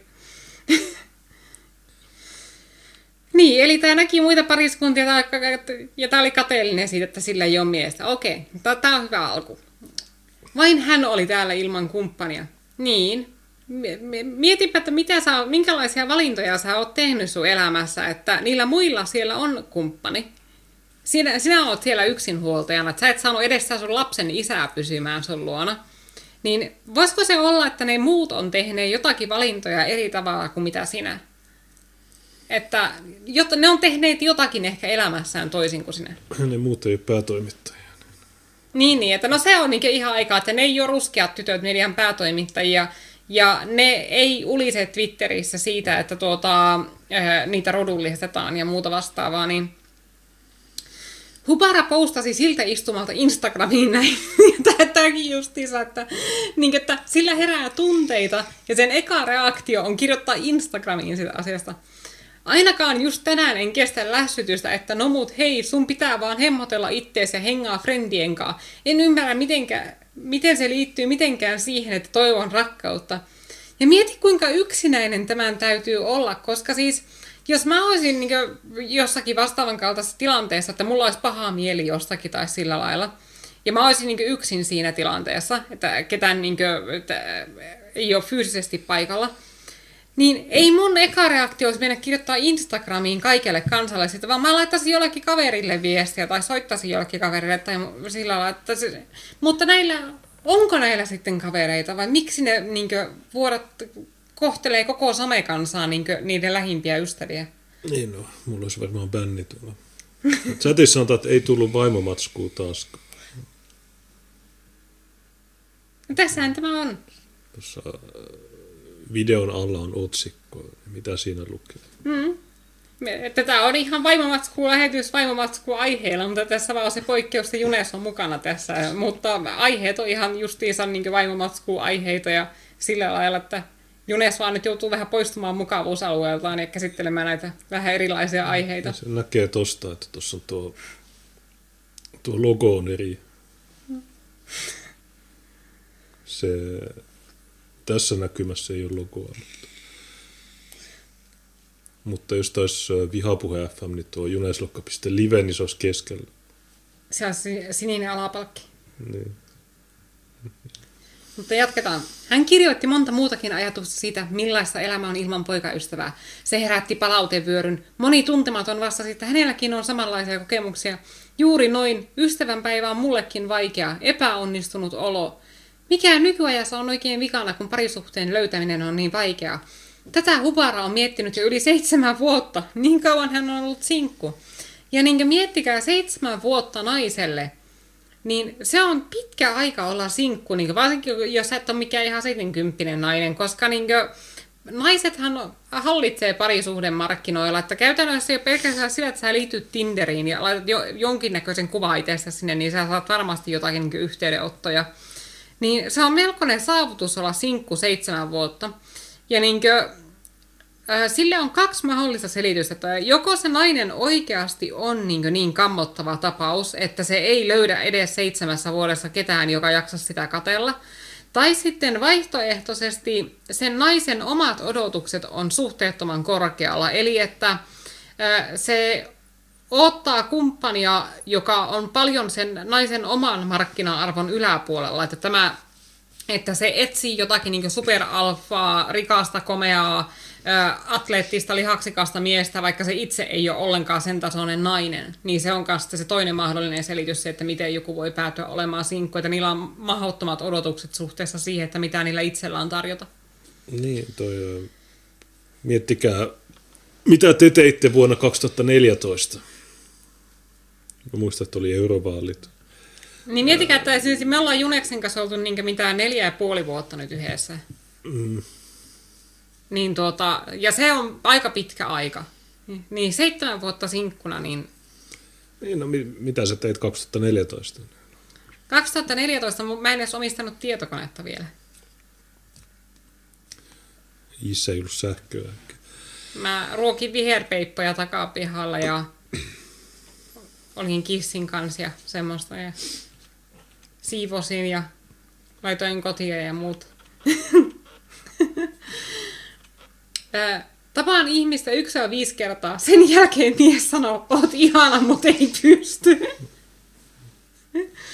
Eli että se sanoo sen, oot ihana niin kohteliaisuiksi, jotta se ei kuulosta niin tylyltä, mutta ei pysty, ei oikeasti vittu kykene. Ja niin kuin, eikö tuon kannattaisi miettiä, että no okei, niiden 1-5 tapaamisen aikana on siis jotakin sellaista käynyt tästä naisesta ilmi, joka on saanut tämän miehen pakittamaan, niin eikö sillä tule yhtään mieleen katsoa sillain peiliin sitä, että mikä se on minussa, mikä karkottaa kaikki miehet, sen sijaan, että tämä ihmettelee, että no miksi nuo miehet on tuommoisia. Kun jos kaikki, kaikki miehet reagoi samalla lailla, että kaikki miehet sanoo että ei pysty, niin se on todennäköisempää, että se vika on siinä naisessa, kuin mitä, että ne kaikki miehet vaan olisi hirveitä kusipäitä, jotka ei osaa arvostaa hienoa naista. Ja tässä on muuten mainoskataja. niin, niin. niin Tee mutta... hyvää ostamalla suomalaista pirkkoa. Tuopa ylöspäin. Treffeillähän on kyllä käynyt kymmenillä. Useimmat niistä ovat olleet Tinderissä peräisin. Hyvin usein tapaamiset ovat noudattaneet samaa kaavaa. Ensin lähetellään viestejä. On pientä vipinää. Täällä kysytään, että mitä tuo ei pysty tarkoittaa. No sä, että ei kykene kykenemään. Hmm. Sitten tavaan ihmistä yksi ja viisi kertaa. Sen jälkeen mies sanoo, oot ihana, mutta ei pysty. Hupara arvelee, että noin kahdeksassa tapauksessa kymmenestä hänet on torjuttu. Se käy itsetunnon päälle. No. Mä pääsen tuon kissan ulos. No, mä tiedä, jos vain 80 prosenttia epäonnistumisia. No, no sitten on kuitenkin ne 20 prosenttia. Joille tämä on antanut pakit. Niin, no miksi näin? Äh, tai jotka on päättyneet yhteisestä suostumuksesta, että ne ei kumpikaan tykännyt toisistaan. Äh, niin jos jos niin joku random nainen sanoisi mulle tuommoiset luvut, että joo, mä oon käynyt treffeillä ja kahdeksasta tapauksessa kymmenestä mies on antanut mulle pakit, mä en uskos.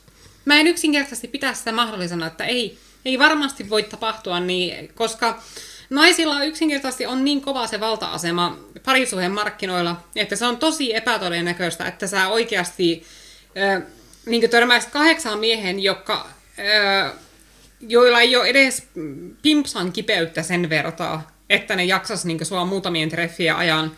Ö, ö, niin, mutta koska tämä on koko hupara, niin mä pidän, täysin mahdollista, että tuo 80 voi hyvinkin pitää paikkansa.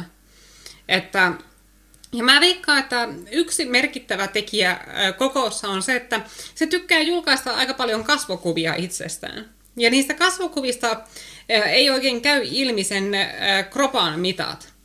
Ja kuten katsotaan tässäkin noita käsivarsia, niin tuon käsivarsi on tästä saman paksunen, tai paksumpi kuin minun pohje on. Siis katsoppa niinkö. Mm-hmm. Niin, ja tuon olkavarret on niinkö mun reidet. Niin jos sä, mutta kasvoista tuo näyttää aika normaalilta, niin mietitte, jos tuo julkaisee kasvokuvaa itsestään Tinderissä, ja miehet sitten katsoo, että ahaa, siinä on joku ihan normaali nainen. Ja sitten ne menee treffeille ja ne hoksaakin, että ei saatana, se onkin ihan mieletön. Niin kyllä ne voi niin kokea, että ne on tulleet petetyksi vähän siinä. Ja ne sanoo, että no, okei, ei sittenkään. Että naamassa olit ihan nätti, mutta en mä niin tuota kroppaa ala. Tässä on vanhempi kuva. Hmm. Hmm. Nykyään tapahtuu ghostaamista. Tämä Tämä on vaan huono muija, ei sinä...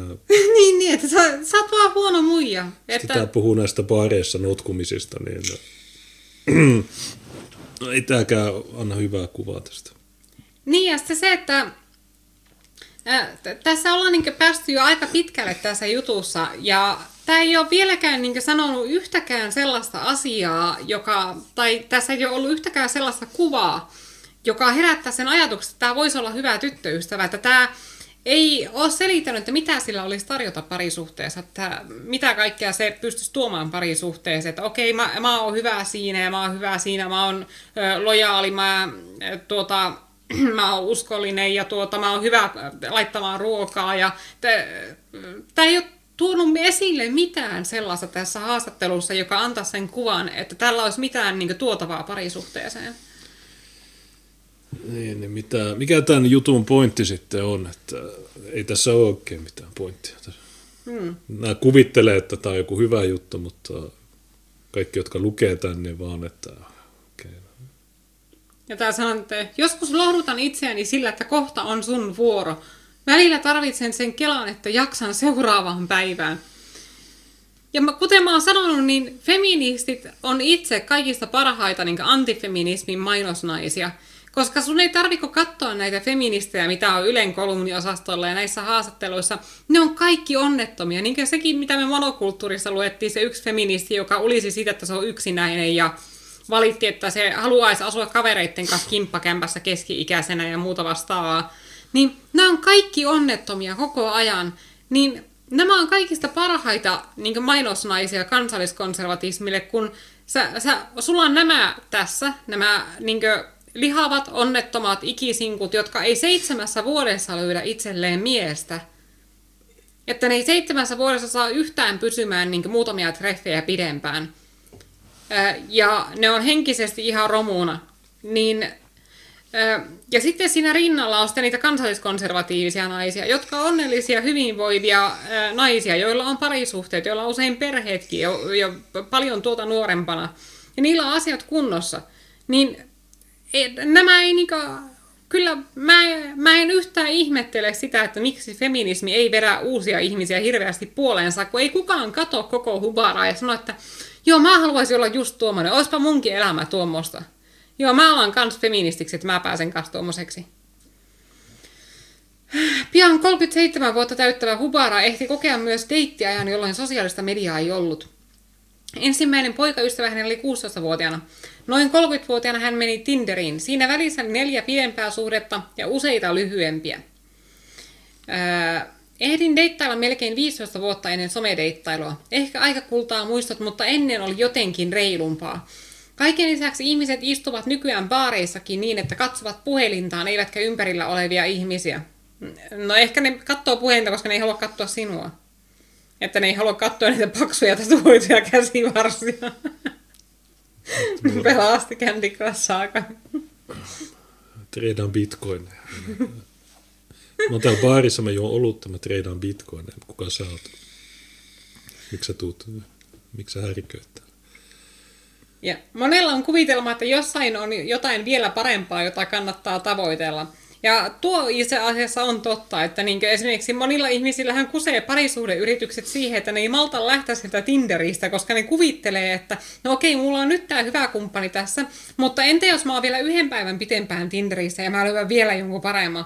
Ja sitten ne kusee sen takia sitten sen hyvä suhteen, minkä ne ois saaneet.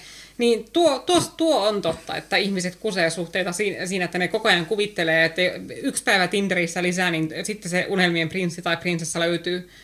Ja sitten ei päädy ikinä sitoutumaan kenenkään oikeasti, koska ne koko ajan odottaa, että sitä nurkan takaa tulisi jotakin vielä parempaa. Peli on oikeastaan aika julma, Hubara miettii. Oma ongelmansa ovat deittiapit. Eihän niiden keksijöiden tavoitteena ole se, että me löydetään kumppani, vaan se, että me ollaan siellä. Ne tekevät sillä rahaa. Kyllähän tämä kaikki vaikuttaa meidän käsitykseen suhteista, perheestä ja ihmisten käyttäytymisestä. Lopulta ollaan aika isojen kysymysten äärellä.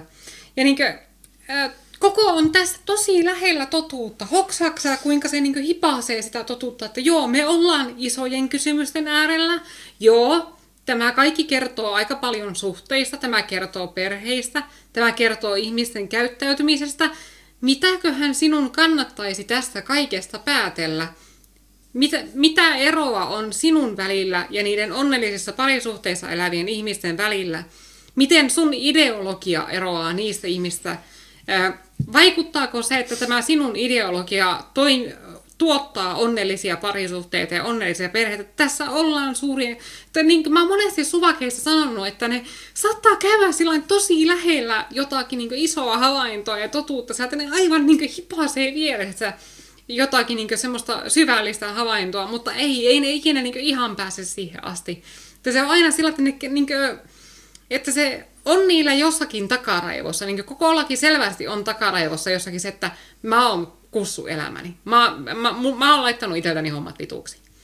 Mutta se ei halua joutua tunnustamaan sitä, niin se jää vaan sellaiseksi niin takalaivossa niin piileväksi ajatukseksi, joka välillä saattaa hetkellisesti pulpahtaa pintaan, ja se tulee paha mieli.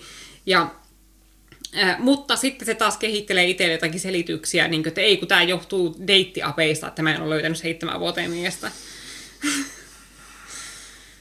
Nyt Hubara istuu helsingiläisessä, Helsingissä kalliolaisen ruokaravintolan perhäpöydässä ja juo maitokahvia. aika, aika kliseistä. Hänen elämänsä pyörii lähes kokonaan kallion suunnalla. Olen kävelevä klisee, hän sanoi ja nauraa. No tää on hyvä, että tiedostaa sinä tämä itsekin. Minulle tulee häpeä itseäni kohtaan TV-sarjasta Aikuiset. Olen just sellainen. No tähän mä en osaa kommentoida mitään, kun mä en katso telkkaria, niin mä en tiedä mikä tuo sarja on. Silti Kalliossakin vallitsevat enimmäkseen samat normit kuin muussa yhteiskunnassa. Siltä Hubarasta ainakin tuntuu. On epänormatiivista olla yksin. Sikälikin on kyllä liberaalimpaa, että on nykyään ok olla avoimessa suhteessa tai poly- polyamorinen, mutta entäs kun ei löydä edes sitä yhtä? Ja tässäkin niin se ottaa esille kuin yhteiskunnan normit. Ei ne ole mikään normit, jotka sinusta tekee onnettoman, vaan se, mikä sinusta tekee onnettoman, on se, että sä oot yksinäinen. Ihmiset kaipaa kumppanuutta ja läheisyyttä ja rakkautta ja seksiä, ja kun sulla ei ole niitä, niin sulla on paha mieli. Se, niin. se vika ei ole missään normeissa, se vika on siinä, että sä oot yksinäinen. Niin, tämä voi sanoa, että on ne normit ja oot niiden ulkopuolella, mm. niin okei, okay, onko kiva.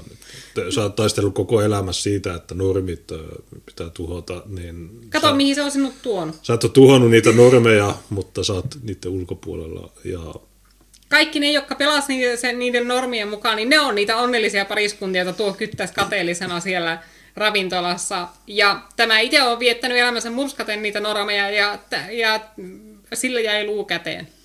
Niin, olisiko, että, olisiko tässä nyt paikka kokolla pysähtyä, hieman miettiä omia elämänvalintojaan?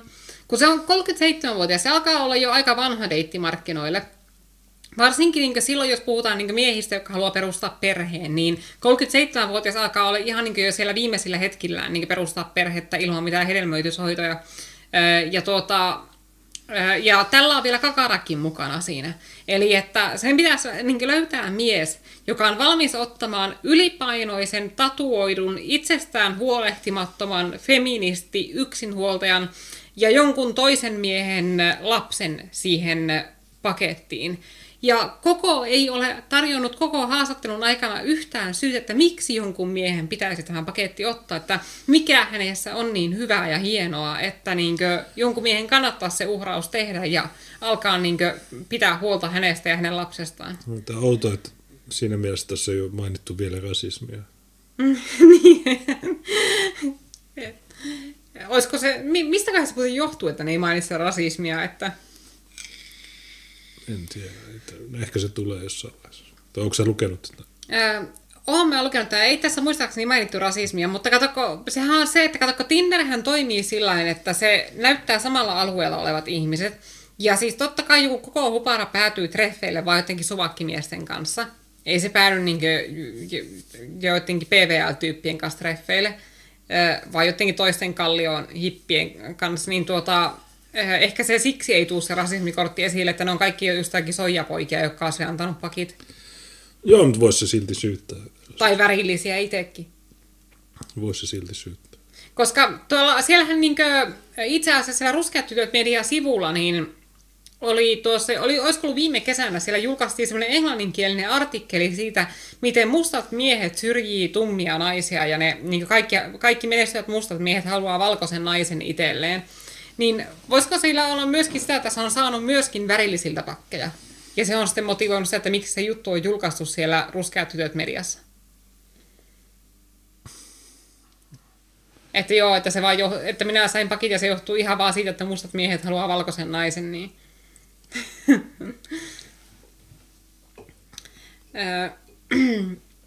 Hänestä on noloa olla ilman kumppania. Ajattelen, että muut ajattelevat, että minussa on jotain vikaa. No varmaan sinussa on jotakin vikaa, jossa seitsemässä vuodessa et ole miestä löytänyt. Ihan oikeasti, siis todennäköisesti sinussa on jotakin vikaa. Niin miehelle se vielä on jotenkin ymmärrettävää, jos menee seitsemän vuotta, koska miehet on niin heikossa asemassa parisuhden markkinoilla. Mutta naiset on siinä asemassa, että niinkö, Melko lailla mikä tahansa suohirviö voi kävellä paariin ja lähteä sieltä seksiseuran kanssa kotiin, jos sillä on vagina, joka sillä suohirviöllä. Mutta miehillä se ei ole yhtä helppoa. Niin jos nainen on oikeasti seitsemän vuotta kovasta yrittämisestä huolimatta sinkku, niin kyllä siinä todennäköisesti on jotakin vikaa. Yksi puoli tässä on häpeä, toinen puoli on pelko. Se ajatus pelottaa välillä aidosti, että kohta on parhaat vuodet takana ja vaihdevuodet edessä. Tässä kapeanormisessa maailmassa ei ole helppoa olla keski-ikää lähestyvä sinkkunainen. No okei, kuvitellaan, että näitä normeja ei olisi. Ei olisi mitään normeja. Olisiko sä silloin yhtään onnellisempi tuo ajatuksen kanssa? Olisiko sulla silloin hyvä olla, kun sä heräät aamulla yksinäisenä? Eikö se silloin pelottaa se, että sä vietät koko loppuelämässä yksin? Ei, ei tässä ole kyse mistään normeista. Mitkään normit ei tätä tee onnettomaksi, eikä minkään normien poisto niin poistaisi tämän onnettomuutta. Että tämä niin koko ajan yrittää kaataa niin syytä omista epäonnistumisistaan jotenkin yhteiskunnan normien niskaan ja leikkiä, että jos vaan jotkut normit olisi toiset, niin mulla olisi kaikki hyvin. Jotta sen ei tarvitsisi niin kohdata sitä realiteettia, että se on itse tehnyt paskoja valintoja läpi elämänsä. Niin, mitä, mit, mitä se tarkoittaa, kun se tässä mainitsee kapean normisen maailman? Mm. No entä jos olisi leveänorminen maailma, niin olisiko, tällä, olisiko tämä silloin onnellinen tuossa asemassa? Ei tietenkään, koska tähän itsekin sanoo, että se kaipaa rakkautta. Ei, että ei sen ongelma ole normit, vaan se, että se on yksinäinen. Niin tämä on niin hirveää eskapismia, tosiasioiden pakenemista ja niin oman niin vastuun karttelua, tämä niin yhteiskunnan normien syyttely ja sellainen. Ja kokolla olisi vielä aikaa tehdä korjausliike, että se on 37, se on kuitenkin vielä alle 40. Niin nyt se voisi laittaa treenikuurin päälle, laihduttaa ne liikakilot pois, alkaa pitää huolta itsestään, opetella hyödyllisiä taitoja, jotka auttaa sua parisuuden markkinoilla, kuten ruoanlaittoa ja leivontaa ja sellaisia kotijuttuja, joista miehet tykkää. Ja, tämä voisi nyt vuodessa tehdä itsestään niin aika lailla niin vaimomatskua jos se vaan alkaisi panostaa siihen. Ja se löytäisi hetkessä miehen sen jälkeen, vaikka sillä onkin se tenava jaloissa. Jos tämä vaan sitoutus siihen, että okei, että mä lopetan nämä feminismihäpöytykset, mä lopetan nämä rasismiulinat, nyt mä laitan kaiken mun energiaa siihen, että musta tulee paras mahdollinen tyttöystävä jollekin miehelle. Niin tämä löytäisi miehen ihan varmasti sen vuoden jälkeen. Sonnenraat profiilikuvia. Olenko mä oon sanonut just usein, että jos mulla olisi resursseja, niin mä perustaisin sellaisen niin eheytysleirin tällaisille niin epäonnisille feminismin pilaamille tytöille ja naisille, niin kuin, missä niin oikaistaisiin ne sellaisiksi niin vaimomatskuksi, että osa laitettaisiin tarpeen, tarpeen mukaan laihdutuskuurille, kaikille olisi tietenkin terveellistä kuntoliikuntaa, sitten siellä opetettaisiin hyödyllisiä taitoja, jotka sitten olisi että oikaistaisi kaikkia niin häiri, häiriintyneitä luonteenpiirteitä ja vittumaisuuksia ja ämmämäisyyksiä pois niiden luonteesta ja muuta vastaavaa. Opetettaisiin niille niin järkevää keskustelua poikaystävän kanssa ja ylipäätään sellaista sivistynyttä keskustelua ihmisten kanssa semmoisen rasismiulinan sijaan. Ja kaikkia tällaisia niin perustaitoja, mitä sä tarvit, että sä ylipäätään selviät sosiaalisessa elämässä ja pystyt niin ehkä joskus ylläpitämään menestynyttä parisuhdetta, joka oikeasti kestää. Niin jos mulla olisi resursseja, niin mä perustasin semmoisen niin Tiinan oikaisuleirin tuota feminismin märättämille naisille. Joo, pitää hakea tukea siihen. Hmm. Monella on vielä se stressi, että jos ei löydä parisuudetta ajoissa, ei ehdi saada lapsia. Kellot tikittävät. Sitä huolta Huparalla ei ole. Hänellä on tytär. Onneksi, hän sanoo. Sairastan syömishäiriötä, joten siitäkin näkökulmasta oli onnellista saada lapsi. Eli että joo, oli, kun mulla menee kaikki päivä vittua ja mä oon tosi ongelmainen, niin se on kiva, että mä sain tuon lapsen vähän niin kuin lohdukkeeksi tähän tilanteeseen. Entä se lapsi? Onko se sille lapselle hyväksi, että se syntyy tuollaiselle äidille, joka käyttää sitä niin lohtuleluna, joka on moniongelmainen, joka, jolla on selvästi vakavia ongelmia elämänhallinnan kanssa 37-vuotiaana, niin miten se lapsi pärjää? Minkälaiset rahkeet elämään se koko pystyy tarjoamaan kasvavalle lapselle, kun se ei saa edes omaa elämänsä pidettyä kontrollissa. Niin, että tämä ei puhu tästä lapsesta yhtään niin yksilönä, niin se lapsi olisi yksilö, jota kohtaan kokolla olisi vastuu, että sillä on vastuu pitää huoli, että sillä lapsella on parhaat mahdollisuudet elämään. Vaan se lapsi mainitaan tuolla ohi menneet, joo, no mulla on syömishäiriö, niin se on kiva, että on tuo lapsi tuollaisella niin lohtuleluna tuossa. Se vie mun ajatukset pois syömishäiriöstä, kun jotakin muuta tekemistä. Niin, mutta tämähän ei ole mitään uutta, että niin se Emmi Nuorkamin äh, tota, blogikirjoitus avioerosta oli ehkä pahin esimerkki tästä, kun se Mä jossakin lähetyksessä käsittelin sitä, kun Emmi Nuorkama oli kirjoittanut siitä, että onko avioero mukaan niin kauhea juttu. Ja se kertoo siinä, että miten se kulkee terapiassa itkemässä, että se haluaa avioeron. Ja se on siis naimisissa ja, se, niin, ja sen mies joutuu lukemaan lehdestä tällaisia juttuja. Sen mies joutuu lukemaan lehdestä, miten se vaimo kertoo kaikille kansalle, että se kulkee terapiassa itkemässä, että se haluaa avioeron. Ja Emmi on myöskin kertonut lehdessä, että se on laskenut montako kertaa elämänsä aikana sen pitää vielä harrastaa seksiä sen miehen kanssa, jotta se katsoisi, että niin aviovelvollisuudet tulee suoritetuksi. Ja tällaisia juttuja sen mies joutuu sietämään. Niin kuvittele, että sä joutuu, kuvittele, että minä kirjoittaisin niin jonnekin somejatkosta, että joo, mä haluaisin erota. Joo, ei, onneksi mun ei tarvi enää tässä kuussa harrastaa seksiä Juneksen kanssa. Niin, se se, kiva? Oliko se se vappu, vappujuttu? Joo, ja siinähän se mies oli mukana vielä. Niin, että ajatellaan, että se on niin, niin alistunut, että se kehtaa silti tulla omalla naamallaan mukaan tuollaisiin juttuihin, vaikka se muija on nöyryttänyt sen niin perin pohjin. No tosiaan siinä Ylen kolumnissa, niin... Mutta kun se, sillä niiden skriimillä oli mitään 40 katsoja, niin eihän sitä kukaan katoa, niin ei mm. kukaan edes tiedä. Niin, no se tietenkin joo. Mutta tosiaan se pointti siinä jutussa oli se, että siinä Ylen kolumnissa, niin se puhuu sitä avioerosta ja siitä, että no eihän avioero ole mikään ikävä juttu, vaan se on mahdollisuus uusiin hullaannuttaviin ihastumisiin ja muuta vastaavaa. Ja se ei maininnut sanallakaan siinä kirjoituksessa että sillä on lapsia.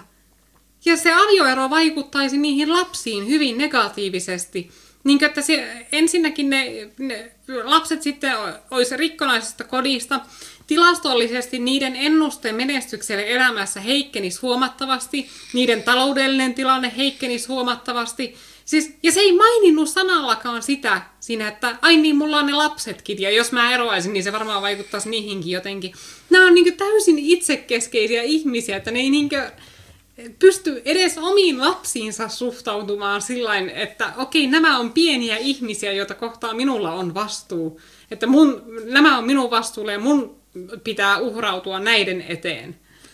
Niin, no Ylellä ei ole mitään muuta kuin huonoja juttuja. Että, mm. että okei, tässä on ylipainoisia ihmisiä, niin tämä on hyvä asia. Okei, tässä on, tässä on koko hubara, niin tämä on hyvä. Kaikki, joka on haitallista terveydelle tai mille tahansa, niin sitä nämä hehkuttaa. Miksi? En tiedä, mutta meidän pitää vastustaa sitä. Joo, ja se sä... oli mahtavaa vielä, että kun mä Twitterissä niin kuvakaappasin pätkästä tekstistä, että vittu, että, joo, tässä on niin vuoden paskiäiti, että tämä niin puhuu avioerosta koko blogikirjoituksen verran, mutta se ei niin kertaakaan muista sitä, että sillä on lapsia, joihin se avioero vaikuttaisi. Niin sitten tuli jotakin näitä Emmi-fanityttöjä ja kavereita niin ulisemaan ja syyttämään minua maalituksesta ja niin kuin, äh, haukkumisesta ja, ja että tuota, minä kolman tunkeilen niin yksityisasioihin. Ja jos se kirjoittaa niistä niin Ylelle kolumnin niistä yksityisasioista, että se kirjoittaa Ylen kolumnin, missä se kertoo, että se kulkee terapiassa itkemässä avioeron perään, niin ei ne enää siinä kohtaa minusta ole yksityisasioita. No, mutta ei se ollut tarkoitettu julkisuuteen, se oli vain Ylen kolumni. niin, se oli, että, että kun neillä on semmoinen suhtautuminen, että asia on julkista niin pitkään, kunhan reaktiot on vaan positiivisia. Mutta heti jos joku nauraa sulle tai heti jos joku niin vittuilee sulle, heti jos se reaktio ei ole niin yksimielisen positiivinen, niin yhtäkkiä se olekaan enää julkinen. Vähän niin kuin se Emmin striimi, että jos sitä, jos sitä katsoo ja tsemppaa, niin silloin se on täysin julkinen striimi. Jos sä katsot sitä ja pilkkaat sitä, niin sitten se on kotirauhan rikkominen. Syytti mua kotirauhan rikkomisesta, joku sanoi mua pedofiiliksi. Ja... Mutta joo. Meillä on eri suhtautuminen näihin asioihin. Et sä siis kysytään, miten se Sanna Ukkola tylytti Matias Turkkila. Tämä varmaan sä haluat kertoa. Joo, tämähän oli niin jännä juttu, kun Sanna Ukkola on vähän sellainen kanssa, että se on niin perusluonteelta ihan samanlainen kuin kaikki nämä feministit, mutta se yrittää esittää sellaista niin vähän tolkumpaa, jotta se saisi sillä niin kansan suosiota itselleen. Ja se on paljastanut sen erittäin hyvin sillä omalla ristiriitaisella käytöksellään, eli että se kirjoittaa niin Iltalehteen niin kolumni, että miehet, olkaa miehiä eikä lapatossuja. Ja sitten se kirjoittaa niin siinä hirveä lista vaatimuksia miehille, että miehen pitää olla kunnollinen äijä ja bla bla bla.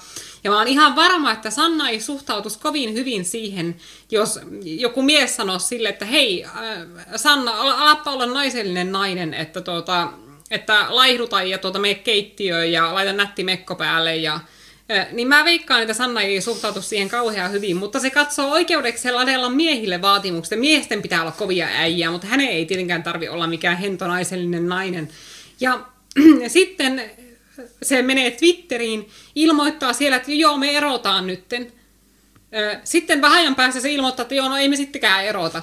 Ja sitten se menee Iltalehden haastatteluun, ja Iltalehti kysyy, että no mikä tämä erojuttu oli, että kun nää, sä sanoit, että te olette Matias Turkkilan kanssa eroamassa, niin se sanoi, että joo, joo me, mä muutin mielen, että Matias sai houkuteltua minut takaisin. Eli se vielä siinäkin kohtaa, kun sovinto oli jo tehty, niin koki tarpeelliseksi näyttää julkisesti kaapin paikka sille miehelle. Eli se halusi niin vielä siinäkin kohtaa nolata sitä, niin sanomaan, että se sai houkuteltua minut takaisin, että se oli minun armoilla, minä päätin antaa sille uuden mahdollisuuden. Niin ei tuommoinen eroa mitenkään näistä vinksahtaneista feministeistä, että se on ihan tyhjää puhetta, mitä siltä tulee niin se kritiikki jotakin feministejä kohtaan, se on luonteenlaadulta ihan samanlainen. Että se asettaa vaatimuksia miehille, mutta se ei koskaan hyväksy, että sille itselle asetetaan mitään vaatimuksia. Se nöyryyttää omaa miestään julkisesti ihan samalla lailla kuin joku Emmi Nuorkam ja aivan yhtä häikäilemättä. Ja samalla se vaatii, että sen miehen pitäisi olla äijämies, kun se itse tekee mahdottomaksi sille miehelle olla äijämies. Koska ainoa keino, miten Matias Turkkila nyt voisi olla se äijämies, olisi se, jos se jättäisi sen muijan. Koska siis ainoastaan lapatossu jää tuommoisen muijan rinnalle. Mutta ikävä kyllä niillä on lapsia, niin eihän se Matias voi tuosta vaan lähteä, koska se tietää sitten, että jos se lähtee, niin sitten ne, se ei näe lapsia kuin kerran kuusa, niin ö, se itse tekee omasta miehestään lapatossun, ja sitten se kirjoittaa Iltalehteen blogit, että miehet, olkaa miehiä eikä lapatossuja. Niin se on niin, niin vitun tekopyhää ja vastenmielistä käytöstä, ja ylipäätään niin tuommoinen, että niin kuin, omaa kumppania kohtaan käyttäydytään epäkunnioittavasti niin julkisesti, niin aivan kamala, että joo, se on ihan normaali, että pariskunnalla saattaa olla riitaa tai, tai jotakin sellaista. Mutta varsinkin niin naisilta näkee monesti ihan hirveää käytöstä. Siis sellaista, niin kuin, että kun kuulee, miten naiset puhuu omista aviomiehistään, niin ne saattaa sanoa aivan hirveitä asioita niin omasta miehestään, kun ne juttelee keskenään. Ja jos ne ikinä kuulis mie- niiden oman miehen sanovan niistä itsestään, mitään etäisestikään niin hirveää kuin mitään elaukoa omista miehistään ihan säännönmukaisesti, niin sieltä tulisi hirveää tsihaa, että vittu ne, sitten olisi jossakin naistenhuoneryhmässä ulisemassa, ette ikinä usko, mitä mun mies sanoo, joo, mä jätän sen kusipään. Ja sitten kaikki mu- muut naiset sanoo, joo, jätä se kusipään. Niin Tuo, tuo on niin kamalaa käytöstä tuo, niin teki sen kumpi sukupuoli tahansa, tuo, niin että nolataan ja haukutaan omaa puolisoa julkisesti ja, ja, ja ne on yleensä naiset, jotka siihen syyllistyy, että ainakin minun kokemuksen mukaan, niin naiset on paljon pahempia tässä asiassa. Ja, se, ja just niin se oli se vihoviimeinen seikka, joka paljasti just se Sanna Ukkolan je, tekopyhään Jeesustelun tuossa asiassa, että ei kukaan nainen, joka oikeasti on millään tasolla semmoinen konservatiivisiin sukupuolirooleihin ja terveisiin parisuhdearvoihin uskovaa, niin ei sellainen ikinä lähtisi nöyryyttämään kumppania julkisesti. Että se on just semmoista vinksahtaneiden feministien hommaa, niin että lähdetään julkisesti nöyryyttämään omaa miestä. Jatketaanko tätä? Joo. Sen jälkeen olin vuoden tietoisesti yksin. Surin voim... Tai kun Hubaran tytär oli yksivuotias, kun he erosivat lapsen isän kanssa. Sen jälkeen olin vuoden tietoisesti yksin. Surin voimakkaasti. Olin aina halunnut perheen, mutta se ei onnistunutkaan. Toisaalta lapsi tuo omanlaisiaan huolia. Tytär on pääasiassa äidillään ja yksinhuoltajan vaikea taas, että siis, okei, ensin mainitaan, että se lapsi on semmoinen kiva lohtulelu, joka vie sen ajatukset pois sen syömishäiriöstä. Sitten mainitaan, että se lapsi häiritsee sen deittailua. Missään kohtaa niin ei käy ilmi, että tämä olisi jotenkin niin hyvä äiti tälle lapselle. Ei herra Jumala. Töitä Hubara tekee lapsen ehdoilla. Kirjaa hän käänsi uimarannalla, romaanin hän viimeisteli hoplopissa. Niin, eli siis tämä rahtaa sen lapsen johonkin hoplopiin, missä se heittää se sinne, että no okei, tee jotakin, ja sitten että se pääsee tekemään omia juttuja, tai lä- lä- länttää se lapsen telkkari eteen, että no okei, annapa äiti nyt hoitaa omia juttuja, niin se pitää huolehtia se lapsi pois jaloista. Sen sijaan, että se itse niin oikeasti tekisi asioita sen lapsen kanssa mikä var, mistä monet äidit varmaan ihan nauttiikin, että ne saa tehdä asioita lasten kanssa sen sijaan, että ne niinkö heittää lapsen jonnekin hoplopiin, jotta ne pääsee kirjoittamaan jotakin rasismiulinaa ruskeat tytöt mediaan. Hubaralla on kuitenkin uusi asumisjärjestely, joka helpottaa elämää. Hän vuokrasi vuodenvaihteessa ystävänsä kanssa yhteisen asunnon kalliosta. Ystäväkin on yksinhuoltaja. Molemmilla naisilla on omat huoneet, lapsilla iso yhteinen huone. Kaikki ovat uudesta kuviosta innoissaan. Poissa ovat yksinäiset illat. Mieti siis kuinka surullista. Siellä on kaksi eh, luuserimuijaa, jotka, jotka ei ole saaneet miestä. Niillä penskat jaloissa. ne joutuu muuttamaan keskenään yhteen. Näytäpä vielä sitä kuvaa. Seitsemän vuotta sinkkuna. Miksi?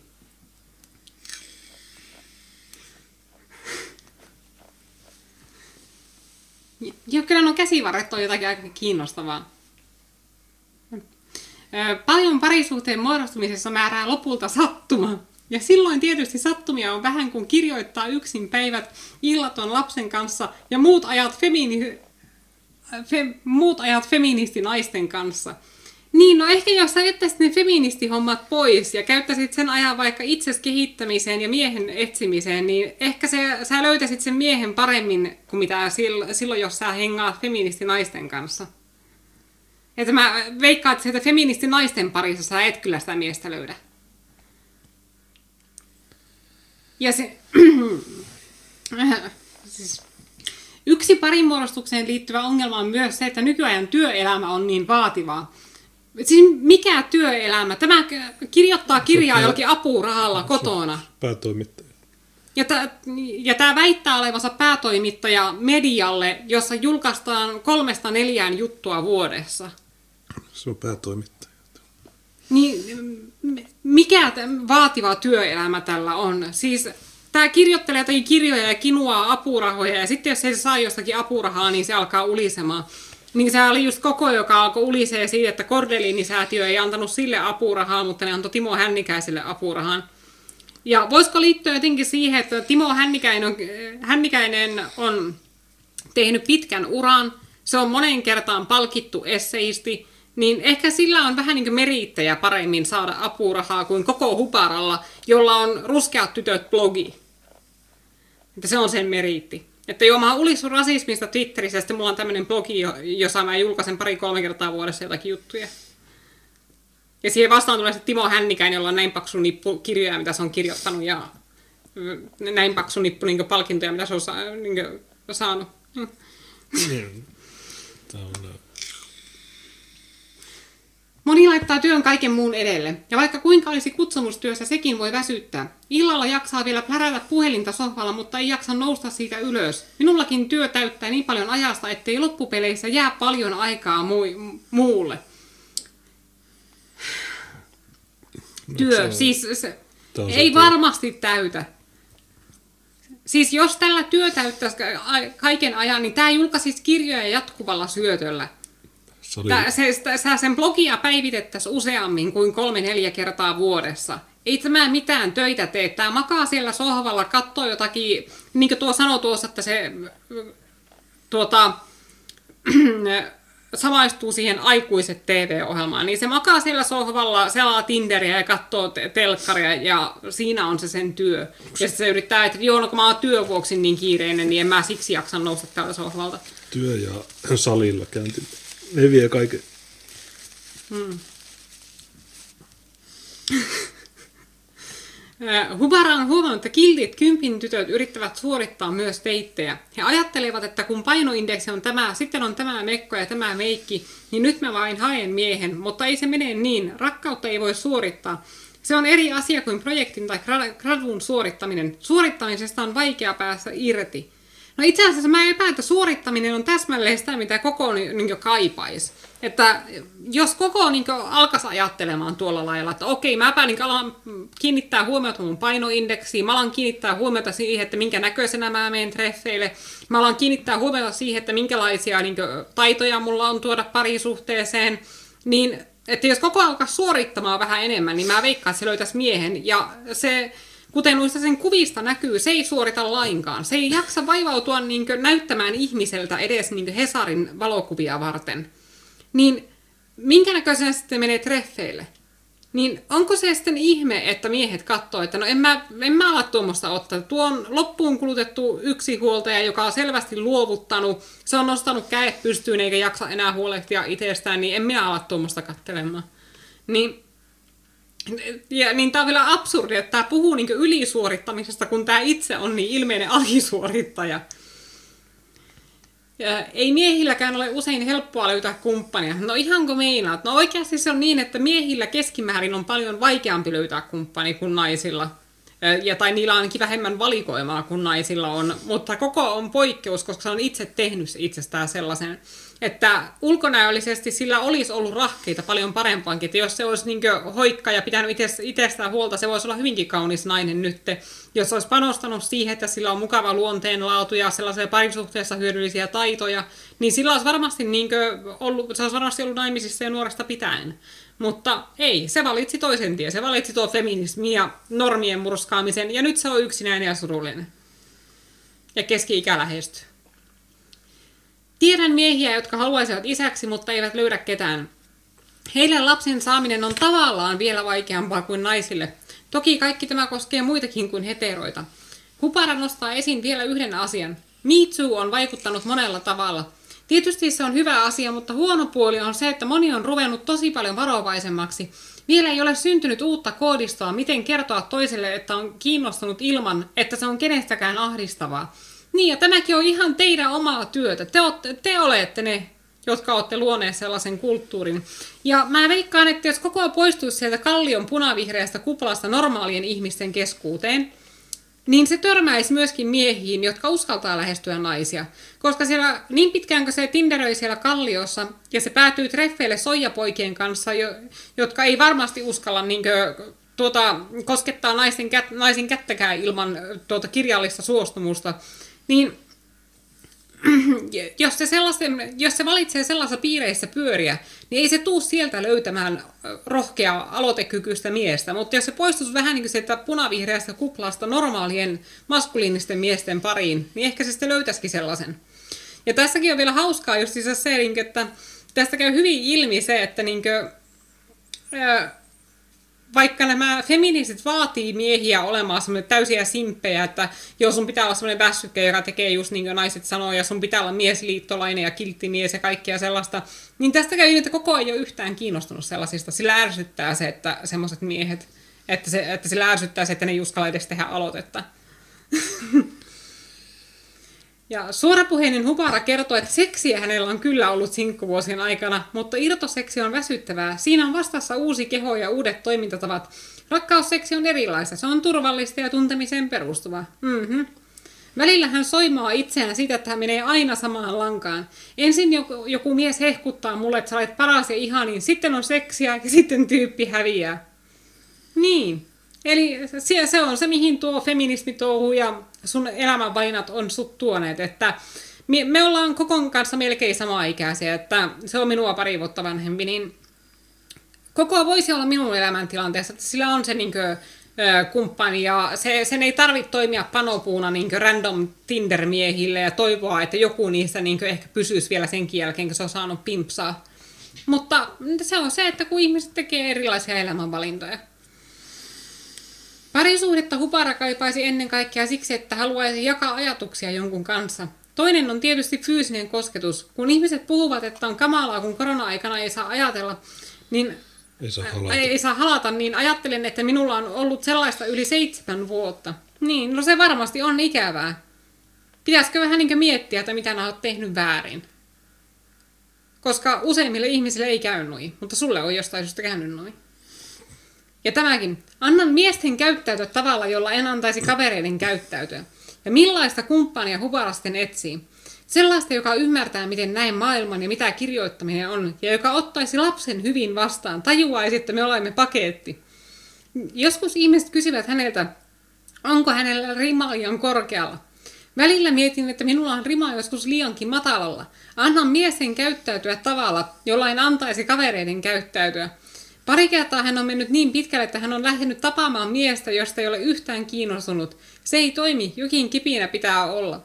Ja tämäkin on niin hauska just, että tämä paljastaa, että tämä ei seurustele minkään miesliittolaisten kanssa, vaan tämä on seurustelu miesten kanssa, jotka kohtelee sitä huonosti.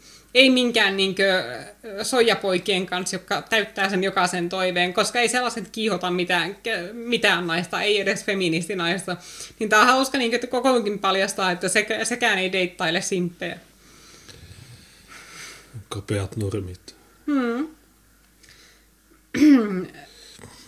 Sitä, mistä se syntyy, on vaikea määritellä. Joku voi olla tosi komea tai söpö, mutta ei sytytä. Niin oudosti se menee. Hubara haluaa pyytää anteeksi, jos joku on loukkaantunut.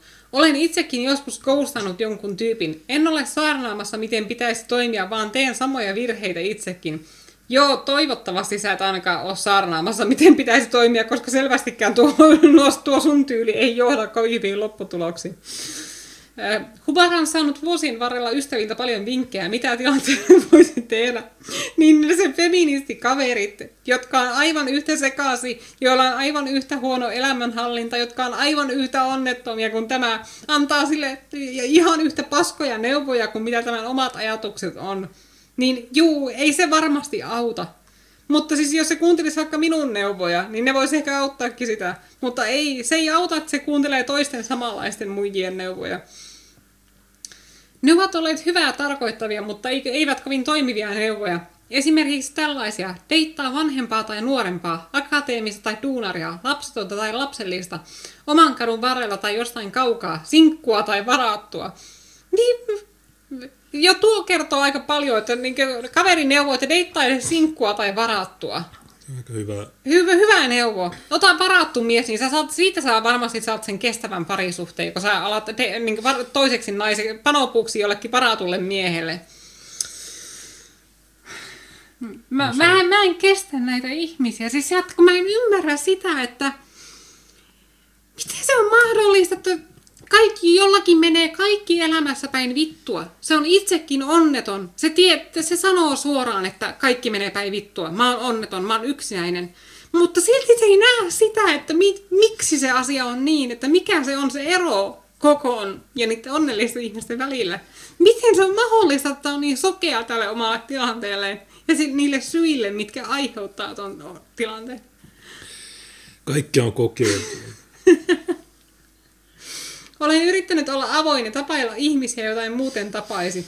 Osa on ky- kyllä ollut todella ihania kohtaamisia, osa tyypeistä on jäänyt ystäviksi. No, ne on just ne kalliosoijapojat, ne simpit. Hänelle on tuttu myös hokema, se tulee kun et etsi. Miksi kaikki sitten on Tinderissä? Ja samaan aikaan sanota, sanotaan, ettei kukaan tule kotoa hakemaan. En mä ole Tinderissä. Hmm. En minäkään ole Tinderissä. Saisin varmaan bännit hmm. Nyt olen päässyt käsiksi siihen, että on myös asioita, joihin voin itse vaikuttaa. Nyt olen päässyt käsiksi siihen, että on myös asioita, joihin voin itse vaikuttaa. Eikö suurin osa asioista parisuuden markkinoilla ole sellaisia, mihin sä voit itse vaikuttaa?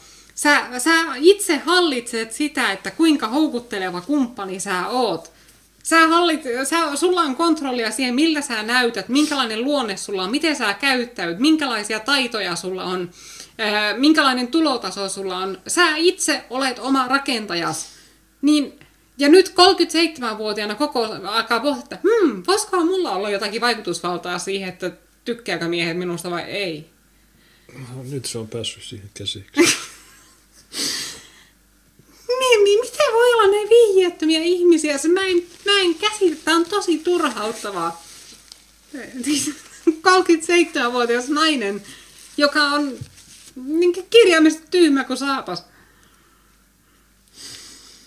Ja tämä, kohta on pakko olla sun vuoro. Se on hevon kukkua, ei ole mitään jonoa. Minullakin on suvussa ihmisiä, jotka ovat yksin loppuelämäkseen. No en ihmettele, kun mä tiedän, että poliittiset aatteet on aika periytyviä, että tuota, usein ihmiset omaksuu niin poliittisia näkemyksiä kotoa. Sitten ne vain kuolee ihan niin kuin kaikki muutkin. Ei tullut niiden vuoroa. Ei ole mitään syytä siihen, miksi joku saa rakkautta ja joku jää yksin. Ää, kyllä siihen on syitä, miksi joku saa rakkautta ja joku jää yksin.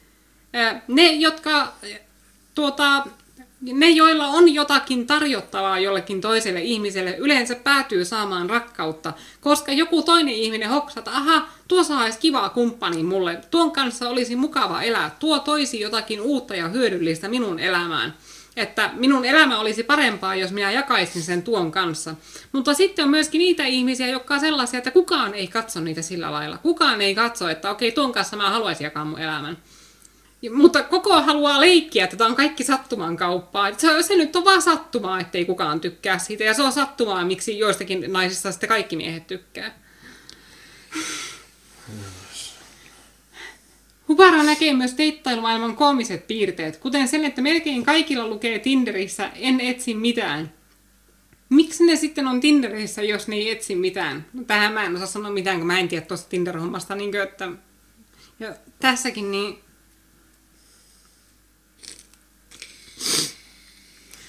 Hmm. Koko Hubara haaveilee miehestä, joka matkustaisi hänen kanssaan Korsikalle. Sinne matkaamisesta hän on unelmoinut pitkään. Kaikkea tätä Hubara on pohtinut tera... Okei, eli tässä on tullut tähän mennessä niin ylipaino, tatuoinnit, yksinhuoltajuus, 37 vuoden ikä, syömishäiriö ää, ja terapiassa ramppaaminen. Okei, eli tässä niin koko on listannut erittäin paljon syitä, miksi kaikkien miesten kannattaisi vältellä tätä. Mutta se ei ole koko haastattelun aikana kertonut yhtään syytä sille, että miksi jonkun miehen kannattaisi deittailla tätä. Että miksi tämä olisi hyvä tyttöystävä. Tämä vaan koko ajan niin kuin, mm, liukuhihnalta syöttää uusia niin kuin, avainsanoja, jotka toimii niin varoituksen. Feminismi, terapia, syömishäiriö, yksinhuoltaja. Niin kuin, miehillä alkaa kriisien kellot päästä, ei vittu äkkiä kauas tuosta.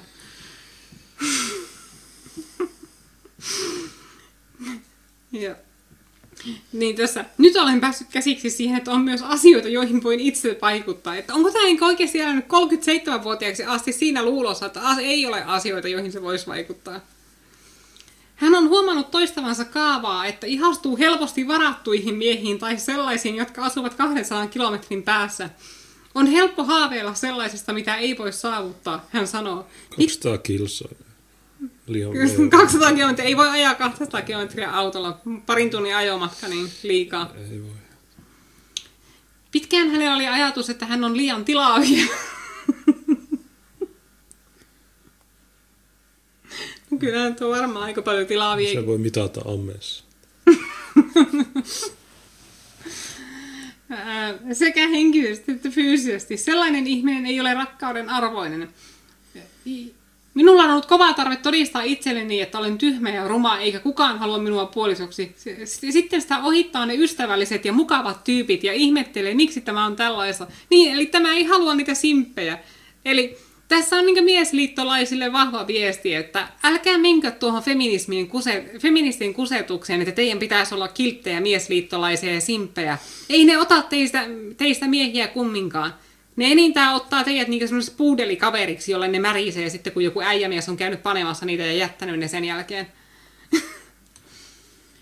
Voisiko myös ajatella, että on aika suuri mahdollisuus, että sos- sosiaalinen hauska kallion paareissa pyörivä Tinderissä roikkuva ihminen lopulta löytää jonkun. No joo, ehkä se on vähän suurempi todennäköisyys, kun lotossa voittaminen Hubara myöntyy. Ja äh, hauska. Onko, on, Onko sulle ikinä välittynyt semmoinen kuva, että koko Hubara olisi hauska ihminen? Ei. Koska siis mä, mulla on pistänyt silmään, että kaikissa kuvissa tai yleensä on niin naama norsun vitulla. Ja aina kun tällä on jotakin sanottavaa johonkin, niin se on aina joko vihainen jostain tai se on loukkaantunut jostain. Mutta ikinä mulla ei ole kyllä sellainen ajatus käynyt mielessä, että koko Hubara olisi hauska ihminen. että se olisi sellainen, jonka kanssa olisi kiva käydä niin vaikka kahvilla ja tuota, jutustella ja heittää läppää. Ja sillä ei, ei, ei ole tullut mieleen semmoinen ajatus. Tämä kysymys ei ehkä, ehkä niitä, ne tarkoittaa jotain muuta mm. kuin tuota. niin, että ehkä, ne, ehkä se on joku muu kuin koko, ketä ne tarkoittaa tuolla. Mutta sen hän on ainakin päättänyt, ettei elämä voi olla sitkuajattelua. Hän on lopettanut sellaisten asioiden odottamisen, jotka ajatteli ennen tekemänsä vasta parisuhteessa, kuten matkustelisi. Oma elämää ei voi laittaa pausseilla ja odottaa, että joku mies tulisi. Teen asioita siitä huolimatta. En jää odottamaan mitään. No siis eikö tuo just sanonut, että se haluaa sen miehet, jonka kanssa matkustaa Korsikalle ja tällä hetkellä se makaa siellä sohvalla puhelin kädessä ja katsoo telkkaria. Niin ei tuo oikein kuulosta siltä, että se elää elämäänsä niin täysillä. Ja katsotaanpa, mitä tästä kerrotaan tästä. 36-vuotias, tuo aikaisemmin sanotte 37-vuotias. Helsinkiläinen kirjailija, kääntäjä, toimittaja, 9-vuotiaan tytön äiti, koulutukseltaan valtiotieteiden maisteri, opiskellut sosiaalityötä, työskenteli aiemmin lastensuojelussa ja päihdetyössä. Onkin perustanut ruskeat tytöt median. Tuo on sama kuin mä sanoisin niin mun blogia Tuonen Joutsen mediaksi.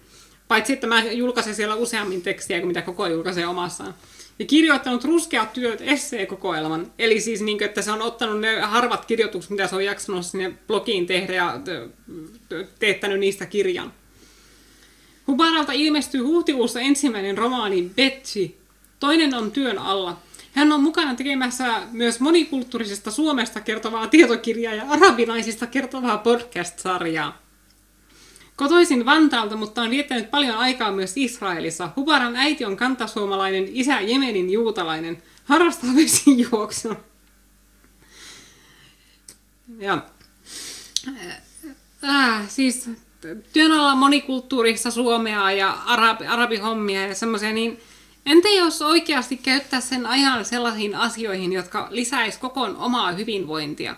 Että entä jos sen sijasta, että sä uliset jostakin yhteiskunnallisista vääryyksistä, mitä sä kuvittelet näkeväs, niin sä ottaisit vaikka vuoden taukoa noista hommista, ja tosiaan tekisit sen niin vaimomatskuun hankkeen, että okei, nyt mä hankin kuntosalikortin, mä alan syömään terveellisesti, mä opettelen laittaa ruokaa, mä opettelen leipomaan, mä tuota, hankin itselle tervehenkisiä, normaaleja kavereita, jotka ei ole jossakin feministipiireissä, jotka auttaa mua oikaisee mun luonneviat, ja jotka auttaa mua opet- pukeutumaan niin kuin naiset ja laittautumaan niin kuin naiset ja pitämään huolta itsestäni. Ja vuoden päästä mä oon vaimomatskua. Jos se ottaisi niin semmoisen vuoden tauon, että okei, tämän vuoden aikana mä teen itsestäni vaimomatskua, niin se vuoden päästä sillä olisi aivan eri rahkeet lähteä sinne vitun Tinderin ja muuallekin deittimaailmaan. Se varmasti löytäisi miehen, vaikka sillä on se lapsi aloissa, koska naisilla on yleisesti ottaen niin helppo mies. Ja se voisi viettää onnellisen loppuelämän. Mutta ei, se jatkaa niiden samojen huonojen valintojen tekemistä, jotka on tuonut sen tuohon pisteeseen, että se on onneton ö, sinkku 37-vuotiaana. Että ei, mi, miksei kukaan tämän, eikö tällä ole ketään ystävää, ketään tuttua sukulaista, joka sanoo sille, että hei, sä, nuo vire, valinnat, mitä sä oot tähän mennessä tehnyt, on tuonut sut tuohon pisteeseen, että sä oot onneton sinkku yksinäinen, ja sulla on paskaolo koko ajan ja sä kuljet terapiassa, niin ehkä olisi aika alkaa tehdä erilaisia valintoja. Että tuo varmaan ei muutu paremmaksi, jos sä vaan jatkat noiden samojen valintojen tekemistä. Niin eikö täällä ole ketään ihmistä, joka olisi niinku riittävän niinku lempeä sanoakseen sille tuon asian? No ei se kuuntele, jos, jos mm. joku. No sä voisit vaikka lukea chattia, etkä mä otan tuon kissasissa. Joo, se on hirveä allergia tässä tänään. No, mitäs täällä chatti vihaa tota... Kissikin viha. Se on semmoinen. Mikä sen podcast on? Onko täällä linkkejä missä? Media. Löytyykö tänne muijan?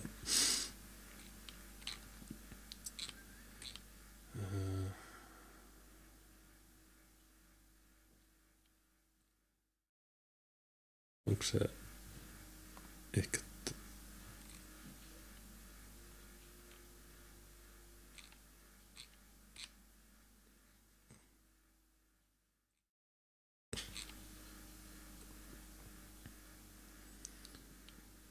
Niin onko se tämä SoundCloud-juttu?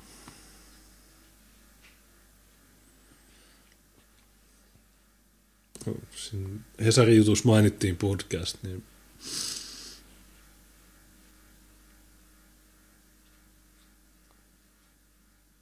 en mä tiedä, täällä on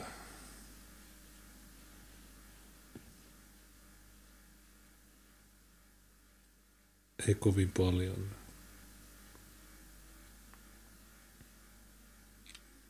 Jos sä katot, niin äh, 200 kuuntelua. Tätä hehkutetaan joka paikassa, mutta mieti, jos meidän, meidän podcastit olisi Hesarissa, niin meillä olisi enemmän kuin 300 kuuntelijaa.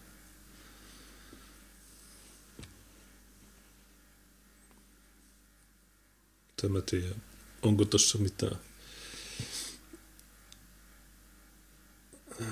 Hubaran lähetykseen, no se on varmaan blokannut meidät. Ja mulla ei ole Twitter-tiliä, niin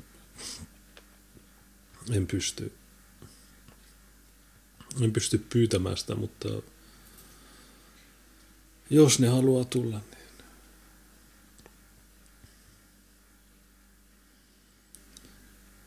vihapuhe pitäisi lähettää Ylellä. Niin, no se. Ei ne anna meille niitä taajuuksia. Se on, se on todella törkeät syrjintä. Ja tietysti pitäisi olla semmoinen tavallaan 24-7 on semmoinen fiidi, että joka pyörittäisi vanhoja jaksoja. Ja aina kun sä avaat sen, niin siellä on jotain menossa. Ja ja sitten kun kello on seitsemän, niin sitten sit siirrytään suoraan. Se voisi onnistua. Esimerkiksi TRS on semmoinen, että niillä on koko ajan joku, sä voit klikata milloin tahansa, niin sieltä tulee joko, joko hyvää musaa tai sitten vanhoja jaksoja. Ja sitten kun on, on ohjelma-aika, niin sitten tulee suorana sen voisi tehdä, mutta siihen tarvii kai jotain maksullisia palveluja. Että, että voi järjestää semmoisen, voisi, olisi ihan hauskaa. En tiedä, olisiko siinä videota vai olisiko se pelkkä audio. Varmaan pelkkä audio. En mä tiedä. Mistä löytää TRS-skriimit? Niillä on nettisivu.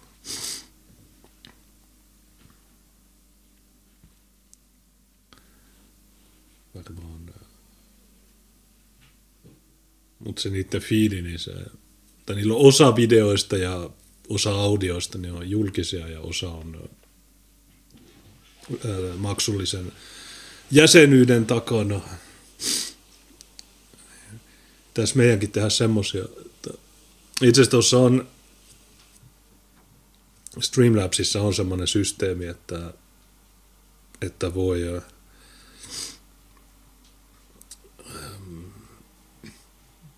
voi järjestää semmoisen striimin, että, että se näkyy vain niille, jotka ostaa lipun. Pitäisi testata joku päivä. Että miten toi. Mutta joo, mulla on hirveä allergia tänään. Tämä on todella tuskallista. Jos mä otan toisen tommosen heiniksin.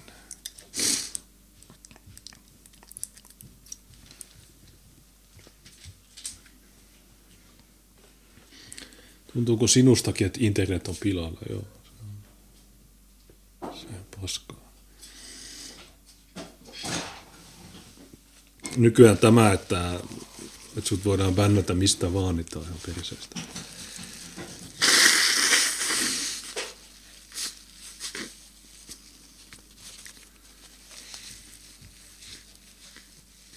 Olisi paljon siistimpää, jos jos internet olisi niin kuin ennen, paitsi että nopeammat vauhdit ja enää samat palvelut, mitä nyt on. Niin.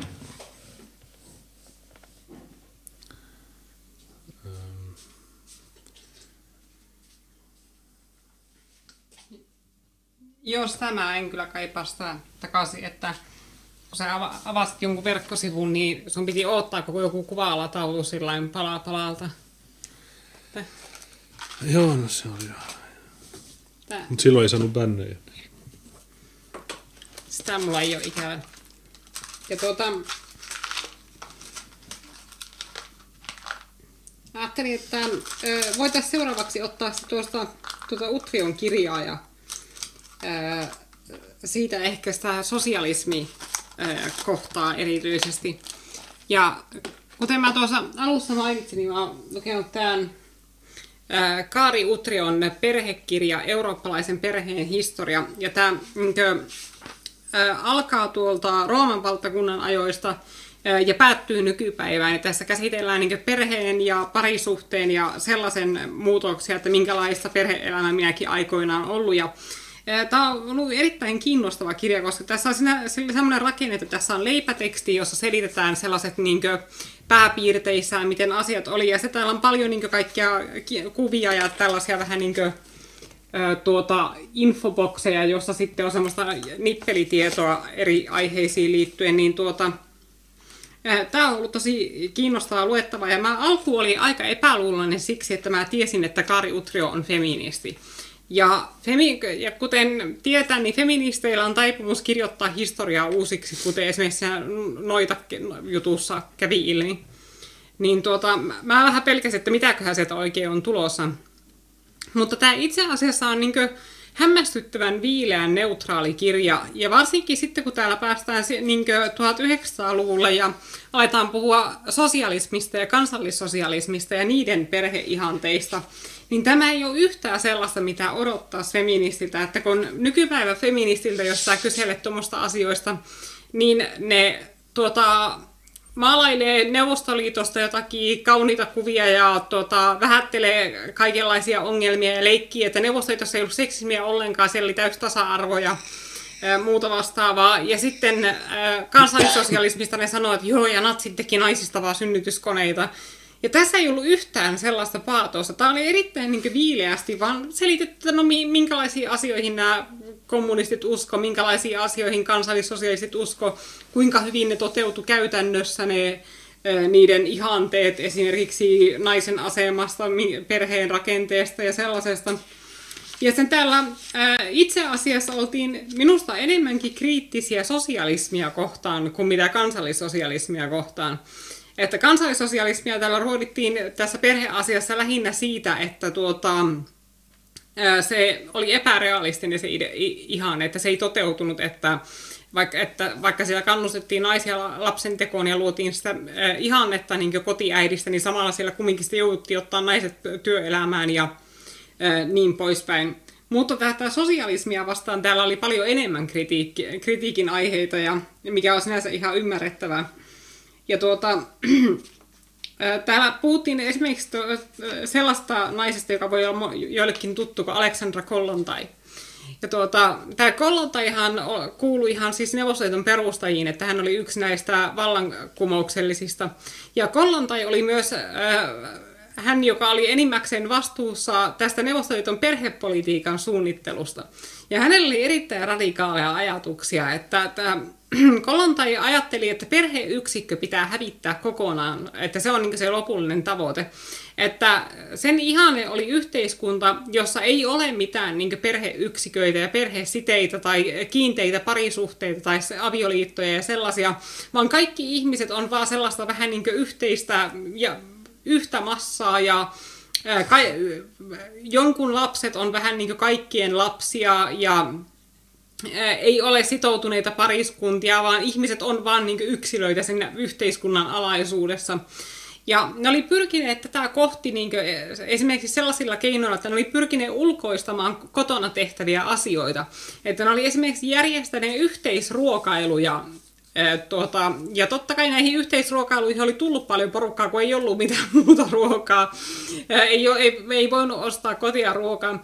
Niin ne ajattelivat, että kun jos järjestetään tällaisia yhteisruokailuja, Eli että otetaan asia, joka normaalisti tehdään kotona perheen kesken, kuten ruoanlaitto ja ruokailu, ja tehdään siitä koko yhteisön asia, niin se, tällaisilla askeleilla saadaan murennettua niin kuin, ää, perheen asemaa. Ja samaten se, että lapset pyrittiin saamaan päivähoitoon niin nopeasti kuin mahdollista, ja sitä sellainen, suoraan hyljeksittiin sitä, että lapsia hoidettaisiin kotona.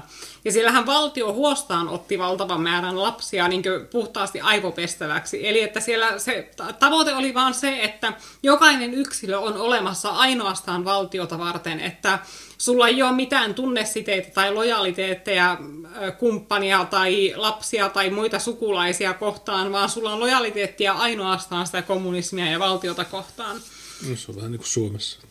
Ja alkujaanhan tuota, ne yritti sellaista hyvin liberaalia perhepolitiikkaa, että avioero tehtiin erittäin helpoksi ja tuota, ylipäätään niin avioliiton asemaa heikennettiin ja pyrittiin murtamaan sellaisia niin kuin, olemassa olevia moraalinormeja siitä niin esimerkiksi esiaviolliseen seksiin liittyen ja avioliiton ulkopuoliseen seksiin liittyen.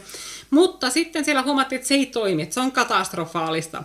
Että siellä esimerkiksi sitten lopputuloksena oli se, että oli valtava määrä aviottomia lapsia, avioeroja tuli koko ajan ja niiden avioerojen mukana tuli sitten koko ajan riitoja, koska sitten riideltiin omaisuudesta, että kaksi eri sukua tappeli keskenään että kuka, mikä kuuluu millekin. Ja se oli aivan uusi ongelma maassa, joka oli siihen asti elänyt hyvin vahvasti niin ortodoksisen kirkon vallan alla. Ja tuota, ja ei, ei ne ollut aikaisemmin joutunut kohtamaan jotakin avioeroriitoja, ja yhtäkkiä niillä on käsissään massiivinen määrä niitä. Niin vaihe vaiheelta niitä lakeja muutettiin takaisin konservatiivisempaan suuntaan. Ja siinä vaiheessa, kun oltiin päästy 30-luvun puoleen väliin, niin siellä oli ihan samanlaiset lait kuin mitä oli silloin saarin vallan aikaan. Eli hyvin sellaiset, että avioero ei onnistu ihan tuosta vaan, ja tuota, ja sulla on elatusvelvollisuus kumppaniin ja on tarkka, ja avioliitot on rekisteröitävä ja muuta vastaavaa, että sitten sitä vapaan niin kuin, tai perheettömyyden ja parisuhteettomuuden ja avioliitottomuuden ihanteesta luovuttiin, kun tajuttiin, että se ei toimi. Me tuossa Juneksen kanssa sitten niin perehdyttiin tarkemmin vähän tähän Aleksandra Kolontaihin, kun mä otin tuon puheeksi tuossa yhtenä iltana. Ja tämä Kolontaihan on siis puoliksi suomalainen mikä selittää sen, että miksi sillä on noin omituinen sukunimi, että tuo Kollontai ei ihan venäläiseltäkään kuulosta, että tuo voisi olla joku outo itäsuomalainen sukunimi ehkä. Mm. Ja kun me perehdyttiin tämän Kollontain taustoihin, että miten ihmeessä käy noin, että miten puoliksi suomalainen nainen päätyy vallankumoukselliseksi Venäjälle ja tuota, johtamaan jotakin seksuaalista ää, seksuaalisen vapautuksen vaatimista Neuvostoliiton johdon korkeimmalle tasolle, niin sieltä sen taustalta löytyi sitten, että tota, sen lapsuus oli ollut kohtalaiset normaalia vielä, mutta sitten jotakin reilut kymmenen vuotta ennen tätä Neuvostoliiton vallankumousta se oli alkanut notkumaan tuota, kommunistiajattelijoiden seurassa, joista niin melkein kaikki oli tunnettuja juutalaisia. Ja sitten asiat lähti menemään Aleksandra, Aleksandralla siihen hulluun suuntaan. Ja lopputuloksena oli sitten se, mitä jäi historiankirjoihin Aleksandra Kollantaista. Eli että sitten heti kun se lähti niiden kommunistijuutalaisten vaikutuspiiriin, niin siitä lähti sitten se niin syöksykierrettä sinne täyteen hulluuteen. Ja tuota, täällä kirjassa oli äh, joitakin erityisen äh, kiinnostavia äh,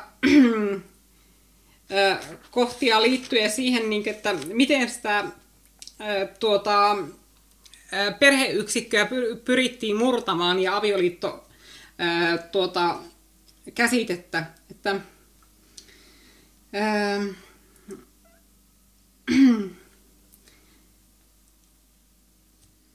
Käytännössä sukupuolisuus oli kuitenkin hyvin toisenlaista. Nuorisokommuunien hillityn elämän vastakohtana levisi osaan nuorisoa raaka ja kyyninen asenne seksuaalisuuteen.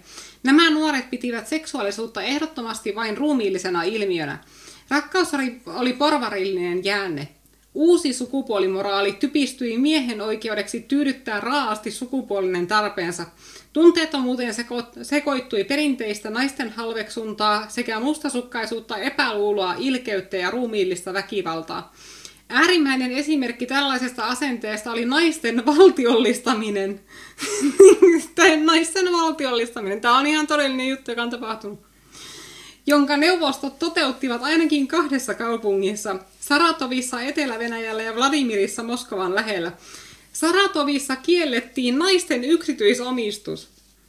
Ja naisten kieltäytymistä sukupuolisesti kiinnostuneen mieskommunistin lähentelyistä pidettiin rikollisena.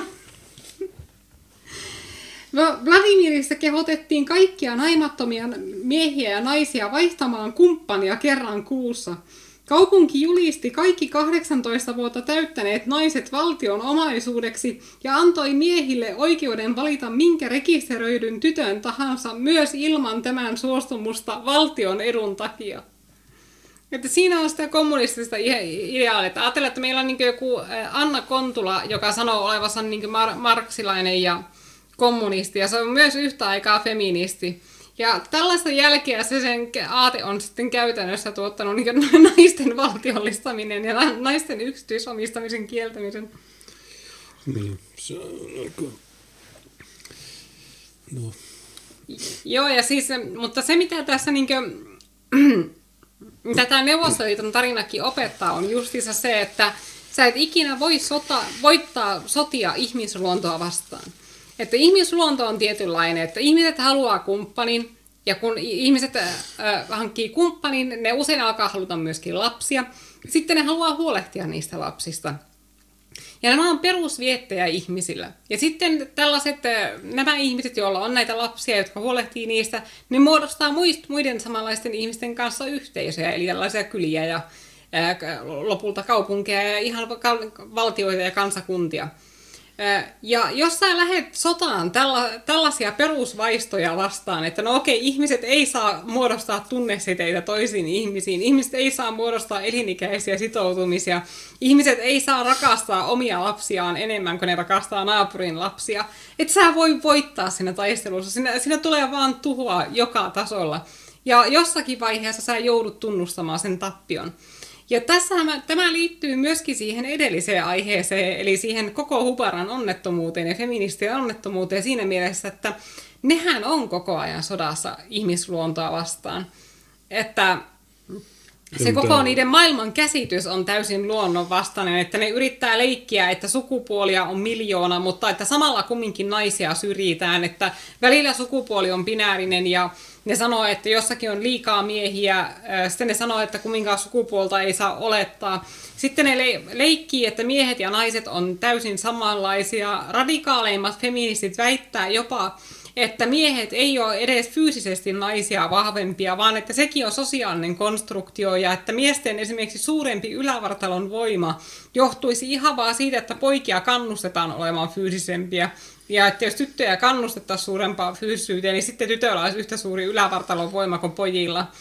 Eli että eh, niillä on täysin niin luonnonvastainen maailmankuva. Ja sitten just ylipäätään se eh, perhekäsityskin niillä. Eli se, että ne, kun suomalaiset perheet haluaa jakaa vanhempainvapaat niin, että äiti jää yleensä kotiin ja isä on töissä, ja sehän ei sitten feministejä miellytä, koska niiden mielestä nämä perheet ei toimi riittävän tasa-arvoisesti. Niin sitten uudistetaan tätä perhevapaa-lakia niin, että perheiden on pakko jakaa ne tasa-arvoisesti, jos ne meinaa saada kaikki vapaat käytettyä. Jos ne ei jaa niitä tasa-arvoisesti, sitten ne menettää osan niistä vapaista. Eli justiinsa se, että tuommoista sotimista luontoa vastaan, että suomalaiset perheet toimii tavalla, jonka ne kokee luonnolliseksi, eli että yleensä äiti jää kotiin ja isä, isästen elättää perheen. Ja sitten tulee feministit sotimaan tätä luontoa vastaan ja yrittää pakottaa nämä perheet siihen omaan käsityksensä tasa-arvosta. Ja kaikki tällaiset yritykset on aina tuhoon tuomittuja. Niin ää, se valtion tasolla, si, si, se, no Neuvostoliitto on hyvä esimerkki, kuinka, kuinka suurta tuhoa sä voit tuottaa, kun sä yrität niin ylläpitää luonnotonta järjestelmää. totta kai kommunismi on myös ta- taloudellisella tasolla ennen kaikkea äärimmäisen luonnoton järjestelmä, eli siis, että et sä pysty saamaan sellaista järjestelmää ylläpidettyä, jossa ihminen, joka ei tee mitään, saa saman verran palkkaa kuin pitkään koulutettu lääkäri, niin ei, ei sellainen järjestelmä pyöri, että se ei yksinkertaisesti voi toimia. Niin se sama pätee valtion tasolla, mikä pätee yksilön tasolla. Että jos, sä, jos valtio ryhtyy sotaan to, niin ihmisluontoa ja todellisuutta vastaan, niin se valtio päätyy romahtamaan. Ja ihan samalla lailla, jos ihmisyksilö ryhtyy sotaan ö, ihmisluontoa vastaan ja todellisuutta vastaan, niin kuin vaikka koko Hubar tuossa. Että se on koko ikänsä pyrkinyt mur, murskaamaan normeja ja ulisuus siitä, miten häntä syrjitään ja valittanut koko ajan siitä, miten vika on yhteiskunnassa, valittanut koko ajan ihmisten luontaisista käytösmalleista, kuten siitä, että ihmiset tykkää viihtyä oman rotustensa kanssa, ihmiset pitää hoikkia ihmisiä kauniimpina kuin lihavia ihmisiä, että se on koko ikänsä sotinut ihmisluontoa vastaan. Ja mihin se on vienyt sen? Terapiaan. Yksinäisenä itkemään 37-vuotiaana. Että oli, puhuttiin sitten yksittäistä ihmisestä, ihmisestä tai valtiosta, niin ikinä ei pidä lähteä sotaan ihmisluontoa vastaan. Että se, se on sota, mitä sä et voi koskaan voittaa. Niin on, ne suvakit on mielisairaat. Siinä hmm. oikeastaan muuta tarvitse tietää. Niiden kaikki kirjoitukset on paskaa, niin kannattaa skipata. Ja kannata lähteä siihen, että ne on niitä oikeita rasisteja, koska niiden jutut, niin niille, ne vinkuu rasismista, mutta ne on rasisteja ja ne, niille pitää sanoa, että hei, sä oot suvakki. Sä oot mielisairas. Niin, piste. Mm. Ja äh, sä voisit tässä vaiheessa vilkasta varalta nuo superchatit ja mä vilkasin chattia kun näissä vaivomatskuulähetyksissä on ollut tapana aina, että jutustellaan chatin kanssa. Tässä nyt on ollut aika paljon tätä lukemista, niin tuota voitaisiin nyt ottaa tätä chattihommaa enemmän mukaan tähän. Ja täällä kysellään, että missä on Lislin punaiset? No, tässä on yksi. Hmm. Mutta sulla, sullekin pitäisi omata pirkkakalia, niin säkin voisit ehkä sitten päästä perussuomalaisten niin jämsän tähtiedokkaaksi. Joo. Pitää lähdetään kiertueelle. Tämä on tekaistu postipaketti. Hmm.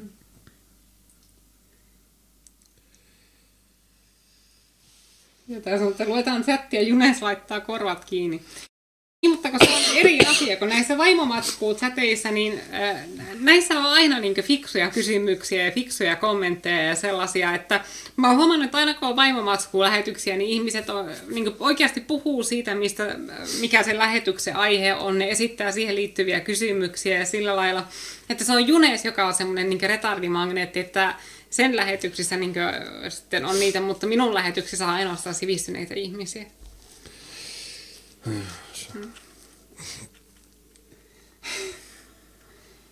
Ja tuota, ja sanotaan, pitäisi, Jonna sanoi, että niinpä pitäisi tietää, mitä niiden jalkojen välissä on. Eikös niitä ole joku 75 eri sukupuolta, vaikka enemmän nykyajan?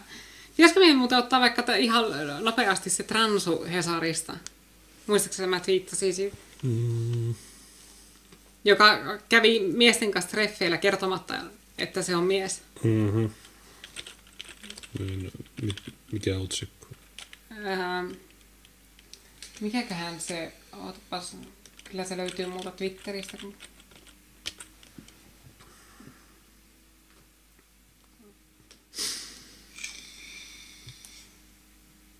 Olisiko se ehkä se seuraava, en tiedä. Ei se.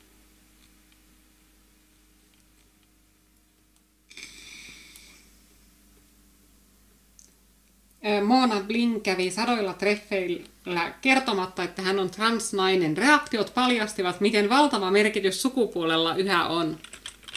Niin, tällainen juttu, niin, eli että Mona Blink kävi sadoilla treffeillä kertomatta, että hän on transnainen. Reaktiot paljastivat, miten valtava merkitys sukupuolella yhä on. Ja kuvitellaan, että niinkö, tota, tämä juttu koskisi jotakin miestä, että meillä on se Pertti 54 vuotta, joka on viestitellyt lesbonaisten kanssa jossakin deittisovelluksissa ja tuota, tekeytynyt naiseksi. Ja sitten se Pertti ulisee siitä, että, että sitten kun mä, mä kerroin niille, että mä, sitten kun niille treffeillä paljastui, että mä oonkin karvanen mies, niin ne heti menetti kiinnostuksen, että miksi sukupuolella on näin paljon merkitystä. Ja sitten vielä se, että tämä otsikko on niin älyttömän ristiriitainen, eli että tässä on transsukupuolinen ihminen, joka valittaa siitä, että sukupuolella on merkitystä. Jos sillä sukupuolella ei tälle itselleen ole merkitystä, niin miksi sille oli niin tärkeää päästä leikkimään naista? Jos sukupuolella ei ole väliä, niin miksi tälle ei kelpaa se, että se on mies? Että miksi tämän pitää sitä leikkiä naista? Että, että vai onko niin, että tälle itselleen saa sukupuolella olla väliä, mutta muille sillä ei saa olla väliä? No, nämä on miele, mielisairaita. Tässä. Ei näiden ihmisten kanssa ei pidä puhua. Jota on niin täysin kieroutunut. Ja just se, niin kuin, että tosiaan, että jos joku mies tekisi vastaavanlaista, että se tuota, niin kuin, tekeytyisi naiseksi ja viestittäisi vaikka jollekin lesboille, niin tuota, kaikki sanoisi heti, että tuo on häiriintynyt ihminen, tuo seksuaalinen saalista. Ja, ja siis, niin, että miksi sä ylipäätään teet tuommoista, että kun jos joku mies on jossain Tinderissä ja se etsii siellä naisseuraa, niin eiköhän se niin ole ihan tuota, selvää, että se silloin etsii nimenomaan naisseuraa. Että jos sulla on munat, niin älä laita sille viestiä ja leikin naista. Että No laita vaan Mona Bling sinne hakuun. Ei se toimi, ei se. Ja on, onko näistä Jemma näissä jutu vai mitä on tapahtunut? Ei löydy juttu.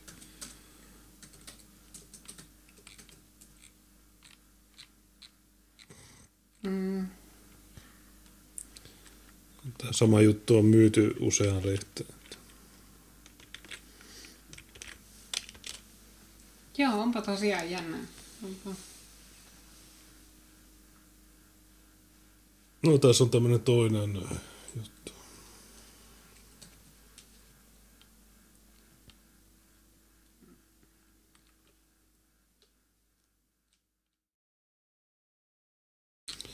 No otetaan tämä juttu ihan sama. Joo, niin, ihan sama. Niin, okei, okay, niin tämä on siis Mona Bling. Mm. Mistä tämä on mies, joka näyttelee naista. Tämä on mielisairas ja meillä on Suomessa vihapuhelait, jotka estää mua kritisoimasta tätä vitun äh, friikkiä. Niin, Tätä satana psykopaattia, joka, jota Hesari hehkuttaa, niin mä en saa sanoa, että toi on mielisairas. Äh, niin, että, että kun tämä on ilmiselvästi seksuaalinen saalistaja, että se tekeytyy joksikin muuksi, mitä se on huijatakseen ihmisiä treffeille kanssa. Ei kukaan tervepäinen ihminen tee sellaista. Mä haluan, tulee seuraavat vaalikoneet ja vaaliväittelyt jossain. Mä haluan nähdä, kun ei kukaan muu uskalla sanoa, että nämä on mielisairaita. Niin niistä tuo on hyvä aihe, koska kukaan ei halua tätä tota paskaa, mutta jostain syystä poliitikot, niin ne, ei kun, kyllä. Ja niin mietit tätäkin. Tässä kysytään, miksi ihmisiä ylipäätään kiinnostaa niin paljon, mitä sukupuolta joku on. Niin, miksi tätä Moona Blingiä kiinnostaa tuo asia niin paljon? Miksi, se, miksi sillä kiinnostaa niin paljon leikkiä naista? Jos sukupuolella ei ole väliä, niin miksei se vaan voi olla sitä, mitä se on, eli mies. niin, että tää on aivan... Vittu, nämä on, nämä on niitä ihmisiä. Ei, ei helvetti. Ja niin kuin, ajatellaan sillä, että kuinka pientä marginaalia Suomen väestöstä tällaiset ihmiset edustaa. että paljonko näitä on niin prosentteina ja sitten kun vertaa sitä siihen mediahuomioon, minkä tää, nämä transut saa, niin jos sä vaan lukisit mediaa ja sä et tietäisi todellisuudesta mitään, niin sä saisit mediassa helposti sen kuvan, että niinkö, vähintään niinkö joka viides suomalainen on joku transu tai homo tai joku muu sellainen, koska niiden asioista on niin paljon mediassa. Äh, mutta sitten no, tosiasiassa puhutaan niinkö jostakin niinkö täysin mitättömästä marginaalivähemmistöstä, ja suurta enemmistöä ei näiden ulinat kiinnosta lainkaan, mutta tämä on kokonaan niin median luoma ilmiö, että media yrittää tehdä tästä asiaa, mutta normoja ei kiinnosta. Sillä on podcast. Voi ei. Onko tämäkin joku 200?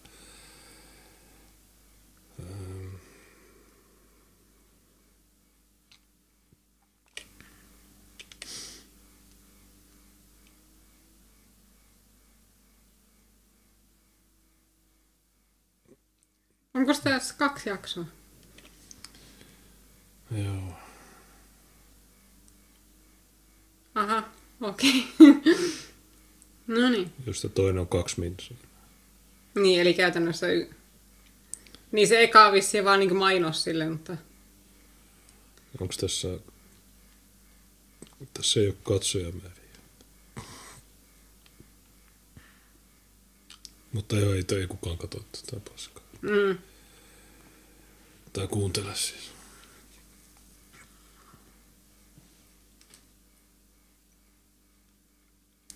Oikaisu.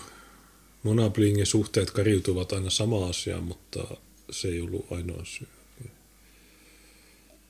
Hyvä, kiitos oikaisusta. Niin, no mä, eikö tuo aika lailla odotettavissa, että sä pongaat Tinderistä miehen, joka etsii naista, eli henkilöä, jolla on XX-kromosomit ja vagina, ja sinä oot henkilö, jolla on XY-kromosomit ja penis. Sitten sä huijaat sen miehen sun kanssa treffeille. Ja sitten sä jossain kohtaa paljastat sille, että, sä, että joo, mulla on penit, jos se mies ei heti sitä hoksaa niin päälle päin, kun yleensä se näkee päälle päin, niin kuin tuostakin näkee heti, että jo rumiirakenteesta ja kasvonpiirteistä, että se on mies.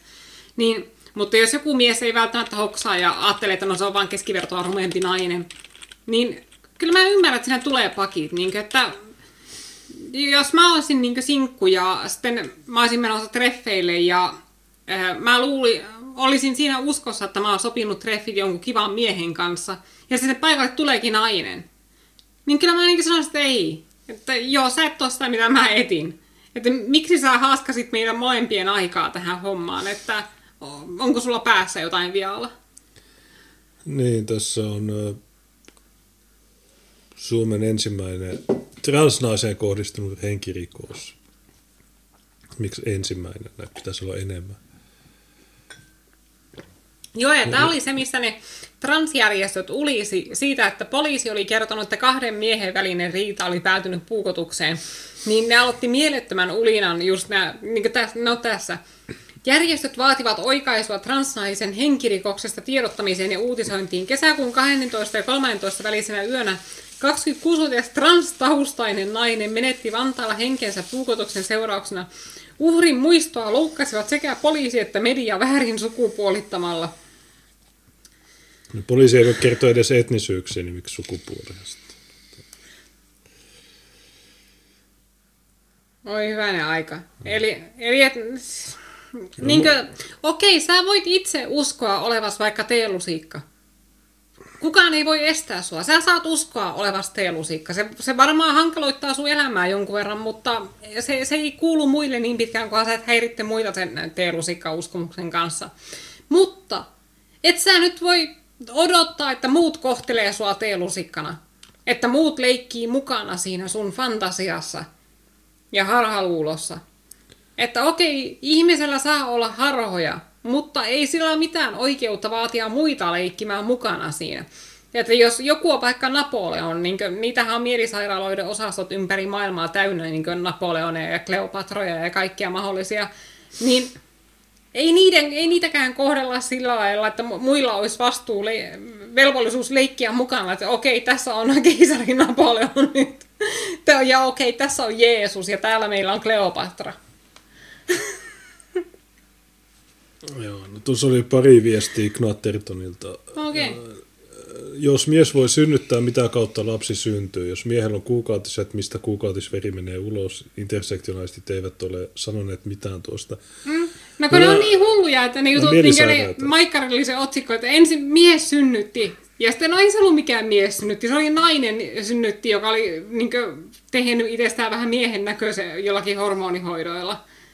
Niin, ja niin kuin, ylipäätään tuo, että äh, okei, okay, että jos, jos sä oot niin kuin, nainen, joka, joka kokee olevansa niin, tai että sä koet, että sä oot mies naisen kehossa, että sä, että sä oikeasti pohjimmiltaan oot mies, niin sä silloin luulisi, että sä suhtaudut aika lailla inholla kaikkiin sun naisellisiin ominaisuuksiin, niin rintoihin ja vaginaan ja kaikkeen tällaisen ja synnyttämiseen ja tällaisiin naisellisiin juttuihin, koska siis ei ne silloin kuulu sinun niin minuuteen, koska sä koet olevasi mies.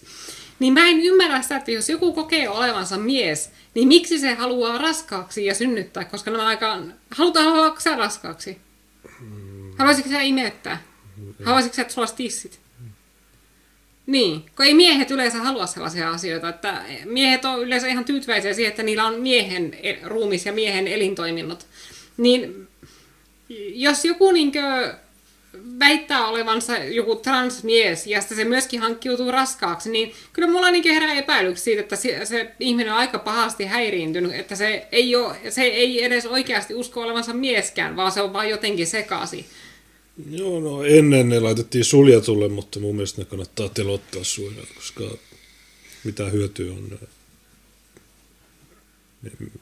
mielisairaita ihmisiä. Niin, ja sitten se, niin että se on niin kokonaan uusi juttu, että transuudesta on tullut identiteetti. Eli siis se, että ää, kun entisaikaankin on ollut niin semmoisia ristiinpukeutujia, jotka niin leikkineet toista sukupuolta, ää, mutta ää, ei ne ole niin sanoneet itseään transmiehiksi tai transnaisiksi, vaan jos on vaikka ollut niin mies, joka on halunnut olla nainen ja joka on tehnyt kaikkensa niin näyttääkseen naiselta, niin se on kutsunut itseään naiseksi. Ei se ole sanonut itseään transnaiseksi, vaan nimenomaan naiseksi. Ja, mutta nykyään nämä kaikki kutsuu itseään transjoksikin. Eli siis tämä niiden identiteetti siis ei ole olla nainen. Niin kuin tuo Mona Blingin identiteetti ei ole olla nainen, vaan sen identiteetti on olla transnainen, joka on ihan eri asia. Koska siis minä olen nainen, mä en ole transnainen. Ja, transnainen on eri asia kuin nainen. Eli siis, että sitä transuudesta itsestään on tullut identiteetti. Eli että ei ne edes halua olla oikeasti naisia. Ne haluaa olla trans jotakin, koska se tekee niistä erityisiä. Että sillä saa niinku niitä vähemmistöpisteitä, jos sä oot trans jotakin, mutta jos sä vaan olisit nainen, niin sitten sä et saakaan mitään vähemmistöpisteitä, sitten sä oot ihan tavis. Niin se on jännä, niin, että nykyään niin kuin, siitä transuudesta on tullut pysyvä identiteetti näille ihmisille, että ja mä näin jonkun niin kuin, ihan transsukupuolisen ihmisen ihmettelevän tätä. Se oli niin kuin, jotakin vanhempaa polvea, niin kuin joku 5-60 niin ää, ää, tota, mies, joka eli naisena. Ja se sanoi, että hän ei ymmärrä tätä, että, että ei hän ainakaan niin halua sanoa itseään niin transnaiseksi, vaan naiseksi. Että se sanoi, että se transi, transitio on jotakin, mitä hän on joskus tehnyt, mutta ei se ole niin pysyvä tila. Ja se ihmetteli, että miksi nämä haluaa tehdä siitä trans, transitiosta pysyvän tilan, koska siis transitiohan tarkoittaa niin muutosta jostakin joksikin. Niin miten sä voit olla pysyvästi niin transnainen, että sä oot pysyvästi muutostilassa niin kohti naiseutta? Niin, ja se, että niin just, että tuossa transuudesta on tehty oma identiteettinsä, niin se on ihan vaan sitä vähemmistöpisteiden kerjäämistä. Eli että kun sulla on se etuliite trans siinä, niin sä, saat sillä, sä pääset sillä sinne niin uhripyramidiin. Joo, no näin Näille pitää sanoa ei. Hmm. Sanoa, että te ette kuulu minnekään. Painukaa vittua ulisemasta. Niin, ja sitten nämä samat ihmiset sanoo, että joo, sukupuolella ei ole väliä, sukupuoli on sosiaalinen konstruktio, mutta sitten ne, että ei saa sukupuolittaa, ei saa tehdä oletuksia ihmisistä sukupuolen perusteella. Mutta okei, okay, jos meillä on tällainen transnainen, eli meillä on mies, joka kokee olevansa nainen, niin eikö se tarkoita, että se lähtökohtaisesti tekee aika hurjia oletuksia naisista, koska se luulee tietävänsä, miltä tuntuu olla nainen? Niin. En minä ainakaan niin usko, että mä tietäisin, niin miltä tuntuu olla mies. Niin jos joku mies sanoo, että joo, mä tunnen itseni naiseksi, niin sehän silloin sortuu nimenomaan tekemään sitten olettamaan, minkälaisia naiset on. Ja se nojaa silloin johonkin stereotyyppiseen käsityksiin naisista – jonka perusteella se määrittelee, että okei, minä olen nainen, koska naiset on tämmöisiä ja minä olen tämmöinen. Niin, tämä on niin täysin ristiriitainen tämä näiden ajatusmaailma, niin, että se ei ole mikään ihme, että nämä, niin kuin, nämä, näillä kaikilla on jotakin MT-ongelmia, koska niin kuin, jos sulla ei ole MT-ongelmia lähtöjään, kun sä lähdet tuohon niin suvakkiskeneen, niin kyllä sulla varmasti niitä ajan kanssa tulee, jos sä niin joudut tuommoiseen kognitiiviseen dissonanssiin kanssa elämään koko ajan, että sä joudut uskomaan jatkuvasti toistensa kanssa täysin ristiriitaisiin ajatuksiin. Niin että sun pitää uskoa, että sukupuolella ei ole väliä, mutta sillä on hirveästi väliä silloin, kun jonkun transun pitää päästä johonkin leikkaukseen. Niin silloin sillä on mielettömästi väliä, että se transu pääsee siihen leikkaukseen. Ja tuota, sukupuoli on sosiaalinen konstruktio, mutta me tarvitaan naiskiintiöitä. Ja sukupuoli on sosiaalinen konstruktio, eikä ole olemassa mitään naisen mieltä. Miesten ja naisten mie- psyyken välillä ei ole mitään eroa, mutta silti on mahdollista olla naisen mieli ru- miehen ruumiissa. Ja tuota, joo, totta kai meillä niin jengirikollisuus lisääntyy ja on grooming ja kaikkea tämmöisiä tyttöjen ympärileikkauksia, mutta monikulttuurisuus on rikkaus ja voimavara. Niin kyllä sulla tulee MT-ongelmia, jos sä joudut niin tuollaisia usko, noin ristiriitaisia uskomuksia kantamaan niin koko ajan. Ja sä, sä niin joudut koko ajan kohtaamaan todellisuuden, joka on ristiriidassa niiden sun mielipiteiden kanssa. Ja sä joudut koko ajan niin yrittämään niin paikkailla niitä ristiriitoja ja selittämään niitä itsellesi jotenkin, että miksi todellisuus ei vastaa niitä sun uskomuksia. Niin hulluksihan siinä tulee. Joo, nyt pitää vaan lyödä. Knatterton vielä sanoi, että Extrans on nimimerkki Sametti, joka kirjoittaa Musta Orkidea-blogia, sanoi, että silloin kun hän oli transu siihen aikaan, transutkin olivat sitä mieltä, että sukupuoli on kaksi. Niin, niin. No kun siihen se koko homma perustuu siis sillä että jos sä, sä uskot transsukupuolisuuteen ylipäätään siihen, että voi olla mies naisen kehossa, niin sun täytyy uskoa kahteen sukupuoleen.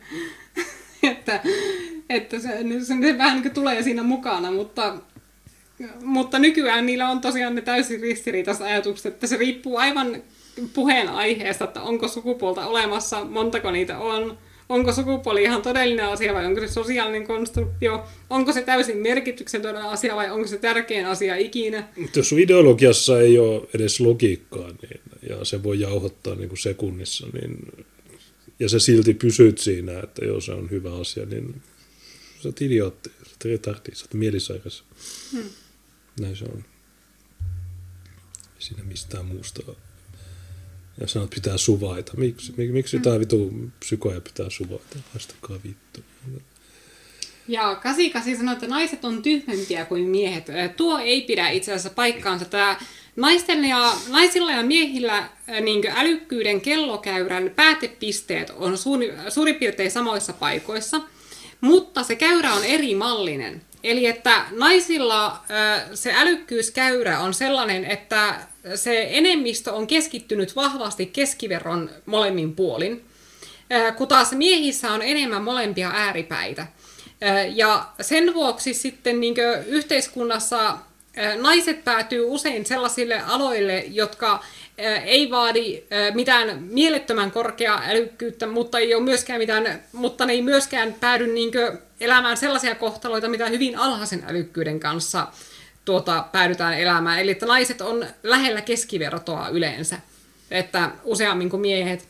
Mutta miehissä taas on enemmän niitä ääritapauksia, eli huippuneroja ja erittäin tyhmiä.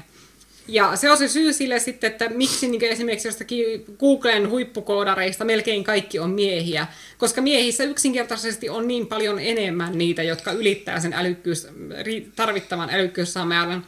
Mutta toisaalta, koska miehissä on myöskin enemmän sitä toista ääripäätä, niin sitten jos sä katsot kodittomia, rikollisia, kaikkia tällaisia niin kuin, elämässä täysin epäonnistuneita, niin niissä on sitten kans myös enemmän miehiä.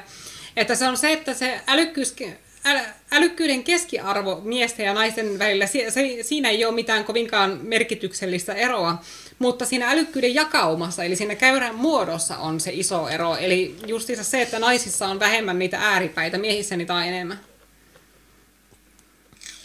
Joo, se on. Se Tuota, ja, ja tämäkin on jännä juttu, että suvakithan myöskin yhtä aikaa uskoo siihen, että miesten ja naisten välillä ei ole eroja, mutta niitä, myös, mutta niitä on silloin, kun ne on naisten eduksi. Niin Tarja Halonen tuossa just vasta, olisiko se ollut pari kuukautta sitten, kun se sanoi, se herätti hirveän Twitter-myrskyn, kun se sanoi, että naiset on parempia johtajia. Ja tuota, eli että okei, okay, että en mä loukkaannut tuossa ollenkaan, että joku sanoo noin, koska Tarja on oikeilla jäljillä. Se on paljon enemmän oikeilla jäljillä kuin kaikki ne hörhöt, jotka väittää, että miehet ja naiset on ihan yhtä hyviä joka asiassa ja miehet ja naiset on yhdenvertaisia joka asiassa. Ne on täysin väärässä. koska miehet ja naiset yksinkertaisesti ei ole samanlaisia, ne ei ole yhdenvertaisia. Mutta Tarja on sen verran oikealla jäljellä, että se tietää, että miehissä ja naisissa on eroja. Että on asioita, joissa mies voi olla parempi ja on asioita, joissa voi olla, että nainen on parempi. Mutta tuossa vaan sen mielipide oli väärä, että ää, naiset ei ole parempia johtajia. Että jos me katsotaan niin vaikka Suomen historiaa, niin ää, tuota, Suomi on selvinnyt kaikesta mahdollisesta niin isosta vihasta, nälkävuosista, sisällissodasta, talvisodasta, jatkosodasta, Lapin sodasta, kaikista mahdollisista miesjohtajien alaisuudessa.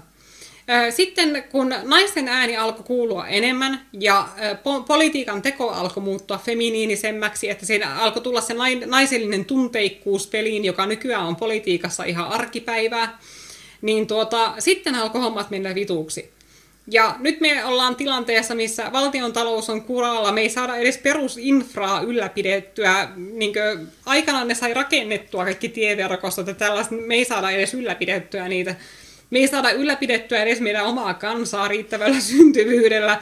Onnellisuuskäyrät on koko ajan laskussa olleen niin 60-luvulta lähtien, erityisesti naisilla ihmiset elää niin mielialalääkkeiden varassa, päihdeongelmat on lisääntynyt, avioerot on lisääntynyt, perheyksikkö, avioliitto on menettänyt merkityksensä, että kaikki on lähtenyt menemään vituksi siinä kohtaa, kun naisten rooli on kasvanut.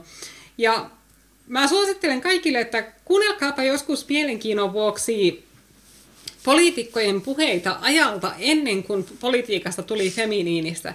Että kuunnelkaa niin ihan puolueesta riippumatta niin kuin, tuota, vaikkapa Yhdysvaltain presidenttien puheita vaikkapa 40-luvulta tai 50-luvulta, niin sillä ei mitään väliä, että puhuuko siellä demokraattipresidentti niin Roosevelt vai re- republikaanipresidentti Eisenhower, niin ne puhuu hyvin maskuliinisella tavalla. Että se on sellaista hyvin niin asiakeskeistä, viileää, intohimotonta tuota, puhetta, just sillä miten politiikkaa kuuluisi hoitaa, semmoisella asiallisella otteella.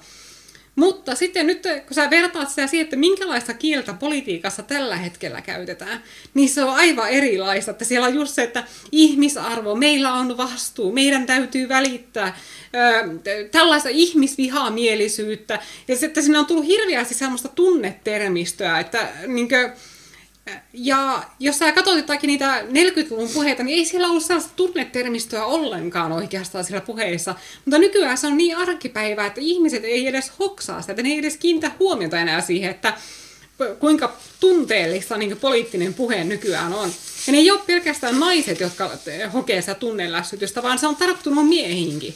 Koska naisillahan on tietysti vaikutus miehiin ympärillään, että jos naisia on siellä politiikassa mukana ja niillä on vaikutusvaltaa ja ne pystyy kiusaamaan ja painostamaan miehet käyttäytymään tietyllä tavalla, niin ne miehet omaksuu ne naisten puhettavat ja toimintatavat. Niin ne miehetkin menee pilalle, että nekin lakkaa olemasta maskuliinisia, nekin lakkaa puhumasta sillä asiakeskeisesti ja sehän huomaa, että jos sitten joku erehtyy kerran niin sanomaan jotakin semmoisella miesmäisellä jä- jämeryydellä ja suoruudella, niin siitä herää heti ihan mieletön someraivo. niin esimerkiksi sekaisin joku hemmetin kokoomuslainen jäpä, niin heitti vaan läpäällä siitä Oulun elokapina hommassa, jo, että tuota kaasua pohjaa ja hippiä kumoon, niin tuota, niin hirveä ulina siitä, että sinä, sinä kannatat poliittista väkivaltaa, yhy, niin, semmoista, kyllä niin, tota, niin se, siis että tuo on jotakin, mihin, mihin ihmisten kannattaisi kiinnittää huomiota, että kuinka tunteelliseksi politiikka ja poliittinen keskustelu on mennyt sen jälkeen, kun naiset pääsi vaikuttamaan siihen. Että niin kuin, ajatellaan vaikkapa tuota, Yhdysvaltain maahanmuuttopolitiikkaa, miten se on hoidettu, niin kuin, että kun Yhdysvaltoihin on tullut maahanmuuttoa pitkälti aaltoina, Eli että siellä on ollut ajanjaksoja, jolloin on ollut niin kuin, avoimet rajat on otettu niin tietty aalto maahanmuuttajia vastaan. Esimerkiksi tiettyyn aikaan tuli paljon irlantilaisia.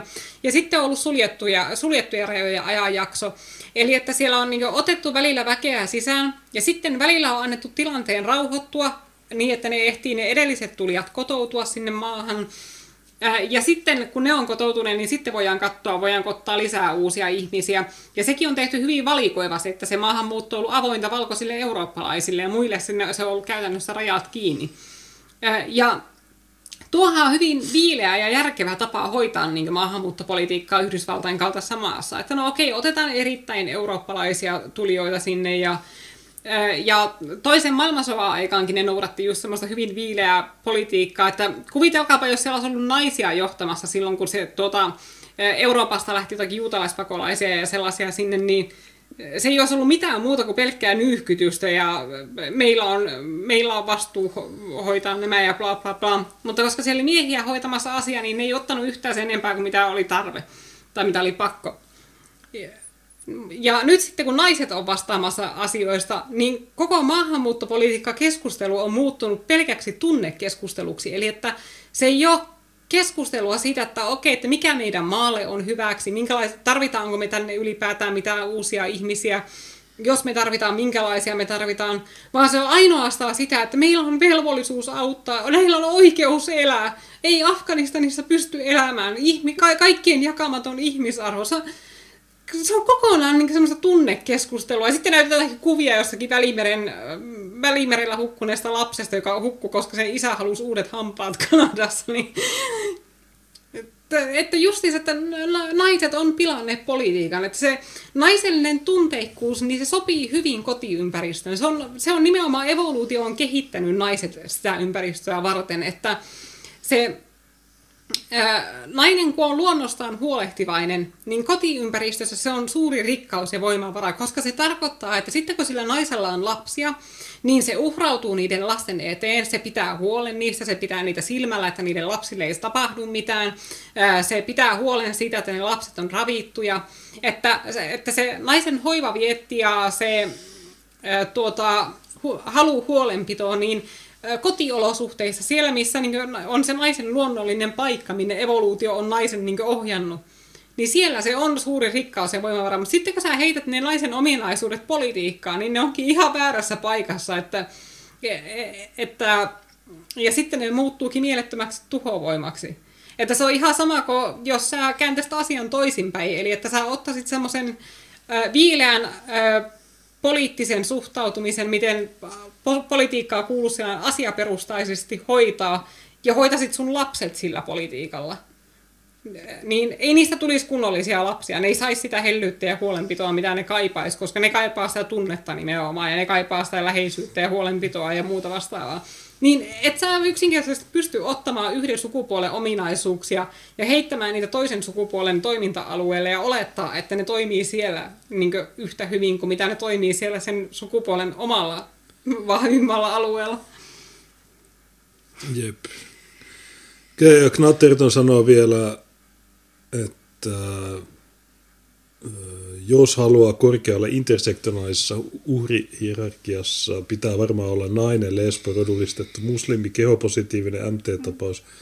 Huipulle pääsy edellyttää, että pitää olla niin paljon sorjettu, että ei kukaan muu voi olla yhtä Nimenomaan. sorjettu. Joo, se vähän... Sitten tuossa oli, että akateeminen vasemmisto väitti 60-luvulta alkaen, että ihmisten välisten erojen myöntäminen – tarkoittaisi sitä, että ihmiset olisivat eriarvoisia. Mm. Tämä on saanut aikaa sen, ettei kirveelläkään suostuta myöntämään sitä, että ihmiset ovat erilaisia. Joo, tästä oli ihan hyvä kirjoitus tuossa New York Timesissa taanoin, missä niin just yksi geenitieteilijä kirjoitti siitä, miten suvakit on kaivaneet itsensä kuoppaan esimerkiksi rotuerojen kanssa, että kun ne on kehystäneet sen keskustelun jo kauan sitten niin, että jos sä tunnustat joidenkin rotuerojen olemassaolon, niin silloin sä myöskin tunnustat rotujen hierarkian olemassaolon. Eli että joku rodut on parempia kuin toiset ja arvokkaampia kuin toiset. Vaikka t- nämä asiathan ei ole mitenkään sidoksissa toisiinsa. Että sä voit sanoa, että rotujen välillä on eroja ilman, että sä niin samalla laitat niitä johonkin arvojärjestykseen. Ja se sanoo, että kun genetiikka kehittyy ja tullaan löytämään koko ajan enemmän ja enemmän näitä eroavaisuuksia, niin se tulee johtamaan siihen, että, niin kuin, nämä vasem, vihervasemmisto päätyy koko ajan hankalampaan paikkaan, että ne joutuu niin kuin, alkamaan sotimaan suoraan tiedettä vastaan. Tai sitten ne joutuu niin kuin, tunnustamaan, että joo, rotujen välillä on eroja ja se tarkoittaa, että myöskin se rotujen arvojärjestys on oikeasti olemassa, koska ne on itse linkittäneet ne asiat toisiinsa. Niin tuo on ihan totta. Ja Knatterton myös sanoi, että valtiota ei pidä hoitaa niin kuin kotia. Valtio ei ole koti. Valtion hoitoon ei päde samat lainalaisuudet kuin kodin hoitoon. Joo, se on sillä, että koti on kaikista parhaissa käsissä, kun se on lempeän äidin käsissä. Mutta valtio, valtio on, on ehdottomasti parhaissa käsissä, kun se on jämerän ja määrätietoisen isän käsissä. Että kyllä nämä on kaksi niin erilaista aluetta, että miehet on ehdottomasti vahvimmillaan politiikassa, että niillä se niin viileä pragmaattisuus, mikä miehille on hyvin tavallista, ja semmoinen ratkaisukeskeisyys, niin ne sopii erittäin hyvin politiikkaan, mutta naisten semmoinen niin tunteellisempi suhtautumistapa niin ei ollenkaan. Ja niin kuin, äh, sekin on vielä hauskaa, että vaikka ihmiset törmää koko ajan näihin sukupuolten välisiin eroihin ihan omassa arkielämässään, niin siitä huolimatta niin monille niin tuntuu olevan niin vaikeaa tunnustaa, että niitä on olemassa. Että jos sä katsot esimerkiksi mitä tahansa keskustelupalstaa, missä puhutaan parisuhteista, niin kun ihmiset puhuu parisuhdeongelmista, niin ne on melkein poikkeuksetta keskustelua siitä, että miehet ja naiset ei ymmärrä toisiaan. Eli sitä miehet on Marsista ja naiset Venuksesta keskustelua. Ja naiset valittaa sitä, että niiden mies ei tajua niitä, ja miehet sanoo, että mä en ymmärrä mun vaimoa ollenkaan. Eli että ihmiset on koko ajan tekemisissä niiden sukupuolten välisten erojen kanssa, ja tuota, mutta silti monille on niin vaikea tunnustaa, että niitä on olemassa.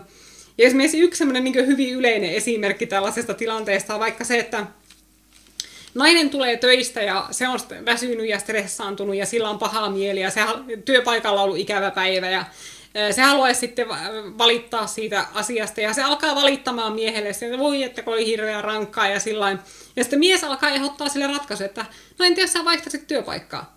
Ja sitten nainen loukkaantuu hirveän verisesti, koska ei se nainen halunnut ratkaisuja. Se halusi, että se mies lohduttaa sitä, että no niin, ei se mitään. Kyllä sä, kyllä sä pärjäät ja tuota, joo, huomenna on varmasti mukavempaa. Ja tuota, että se nainen haluaisi lohdutusta, se haluaa, että joku kuuntelee sitä, mutta miehet on ratkaisukeskeisiä, niin se mies alkaa keksimään ratkaisuja, koska se ei ymmärrä, että se nainen haluaa lohdutusta.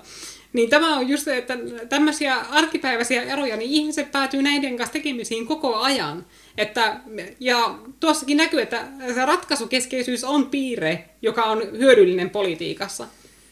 Mutta tunteikkuus taas ei ole hyvä piirre politiikassa. Niin ihmiset näkee nämä erot koko ajan, niin se on jännä, että kuinka silti niin monet pystyy kiistämään kirkkaisiin niin ne sukupuolten erot. Juu.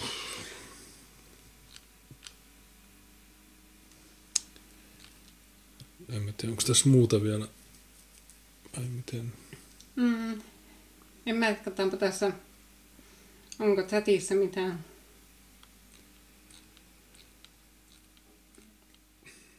Kasikasi sanoo, että sukupuoli on loputon määrä, mutta rotuja ei ole.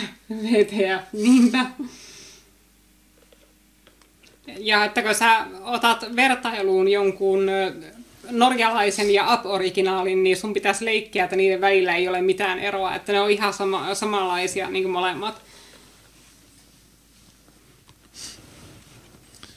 Mutta auta armias, jos sä niin sekoitat kaksi eri spanielia toisiinsa, niin koiraomistaja raivostuu hirvittävästi. Ei, tämä ei ole Springer Spanieli, tämä on Cocker Spanieli.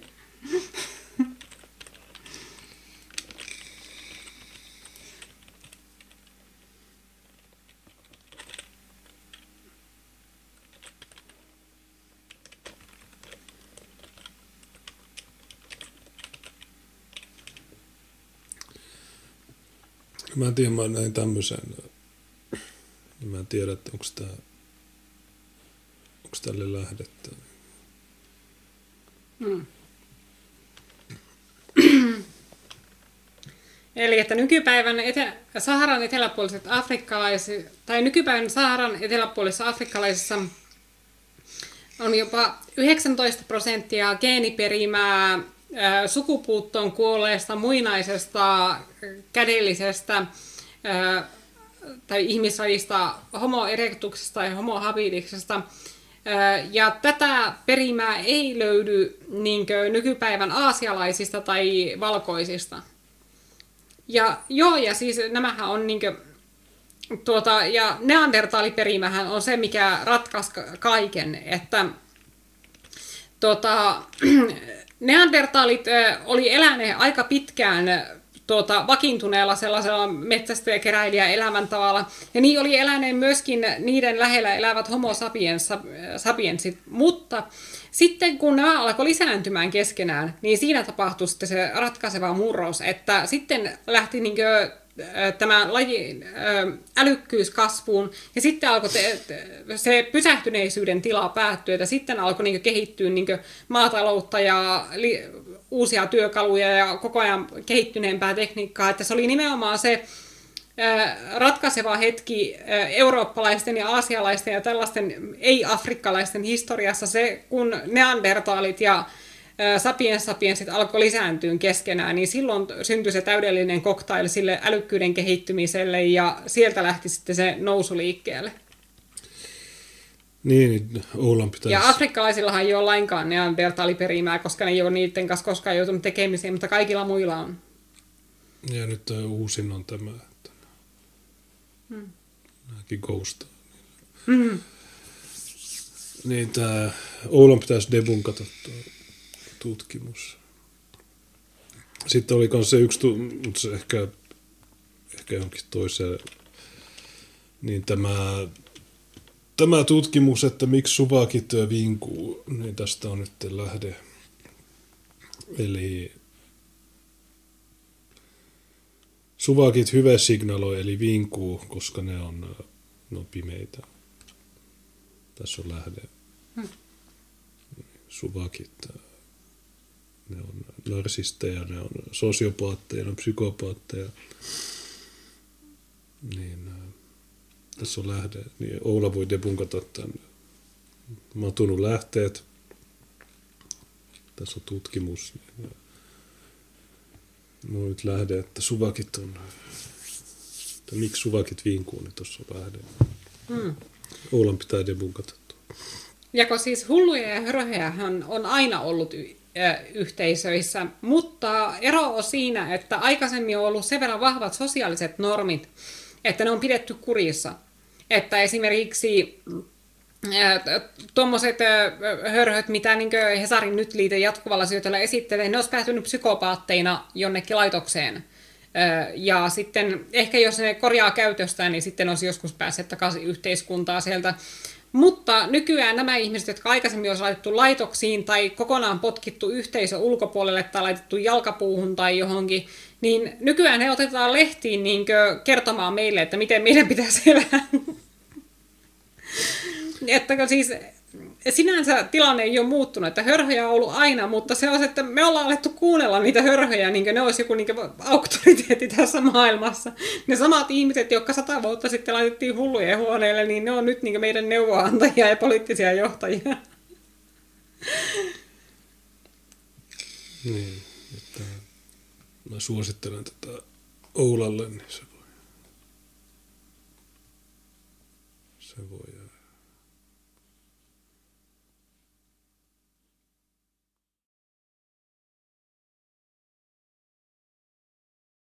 Joo, ja mä voisin muuten joskus ottaa sen, kun tuota, ää, ää, mulla ei jostain, kun Oula aina vaatii, että pitäisi lukea se kirja ää, Guns, Germs and Steel, ää, että se kuulemma selittää kaiken. Ää, ja mulla ei jostain kirjaa, mutta tuota, ää, mä tuossa ää, luin sellaisen tiivistelmän siitä, niistä pääteeseistä siinä kirjassa. Ja se on niin ilmeisen virheellinen se kirja, että se on ihan mahtava. Se, pitäisi joku, mä, mä, se täytyy ottaa joku päivä, koska siis se, se, sen kirjan perusvirhe on niin helppo, että sä näet sen silmään kuvasta. niin, se on mahtavaa, niin pitää joku päivä ottaa tämä Oulan suosikkikirja, niin, joka selittää kaikki rotuerot ja kehityserot Afrikan ja tällaisten välillä. Niin se pitää ehdottomasti ottaa, koska se, on, se kirjan virheellisyys on niin herkullisen ilmeistä. Niin, tota, se, se, mutta otetaan se sitten tuota johonkin lähetykseen tosiaan, mutta se oli, se oli kerrassaan mahtavaa. Että, niin tykit, taudit ja. Zaretta Diamond, just se kirja. Niin, että, että heti kun mä näin sen koko kirjan perusajatukset, mihin se perustui se, se sen koko teoria, semmoinen karttakuva, niin mä näin heti, että joo, tämä ei, voi, ei voi mennä näin. Että, että, että, että tämä on ihan päivittua. että kirjailija ei ymmärrä, miten kartat toimii. Niin tuota, mutta otetaan se johonkin lähetykseen sieltä, mä, sillä, että mulla on ne kuvat ja semmoista valmiina, että mä voin selittää, että mikä siinä on niin pahasti pielessä. Niin, mutta tuota, juu. En mä tiedä, ehkä voisi vielä pari tuota, ää, chattia ukia tässä, jos sitten alettaisiin lopetella ja no, laittaa jotakin iltapalloa. Chatissa pyydetään, että tai sanotaan, että Oula olisi kiva saada joskus lähetykseen. No. Joo, mutta ei se, se tuu. On sitä pyydetty joskus monta kertaa, mutta ei se ikinä suostu. Niin ei se. Että kun nämä on aina semmosia, että ne... Se menee vaan Danin striimeen. Niin, ja kun se on just se, että ne tykkää Twitter-keskusteluista siksi, että Twitterissä niin ne voi ensinnäkin A, googlettaa vastauksia. Eli että jos sä heität niille jotakin, mistä ne ei tiedä mitään, niin ne voi nopeasti kokeilla googlettaa jonkun niin vasta-argumentti siihen. Mutta jos on live-streamillä, niin, niin se on paljon vaikeampi googlettaa kesken keskustelun niin vasta-argumentteja.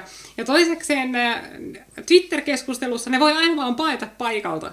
Että ne voi aina vaan niin kadota sitä keskustelusta. Mutta jos sä niin häivyt vaan striimiltä niin sanomatta mitään, niin se näyttää aika huonolta. Niin siksi ne ei koskaan tule striimeille, kun ne ei voi käyttää niiden kahta perusvälinettä. Eli niin vastausten googlettamista ja paikalta pakenemista. Joo, se on. Se on harmi, että ne ei tule, mutta hmm. voisi olla ihan hauskaa. Juu, ja Anu Saukka näköjään laittoi meillekin loppupiisin. Erittäin hyvä, koska mulla ei ollut tuossa vielä loppupiisiä katsottuna, niin ää, tuota, mitä sieltä on tulossa, sä voisit avata sen linkin, niin Dope Navigator. Nyt täytyy tunnustaa, että en ole tällaisesta kuullut, mutta no nytpä kuullaan. Joo, se on kahdeksan minsaa, niin kiitos tuosta. Juu, kiitoksia paljon.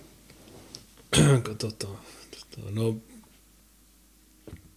huomenna, mitä Juha Korhosella on Teemu Torssana Screamilla, menkää katsoa se. Kai puoli kolme. Vai onko se kuudelta? Muista. Kuudelta. Niin. Ainakin mitä mä näin, niin oli kuude. Niin. Sanottiin, että kuudelta. Okei, okay, niin se on kuudelta. Ei kun niin, puoli kolme on Dan Koivulaakson DK-live. Sillä oli muuten viisi jaksoa. Sillä ei aina ole Oula, siellä on joskus muitakin.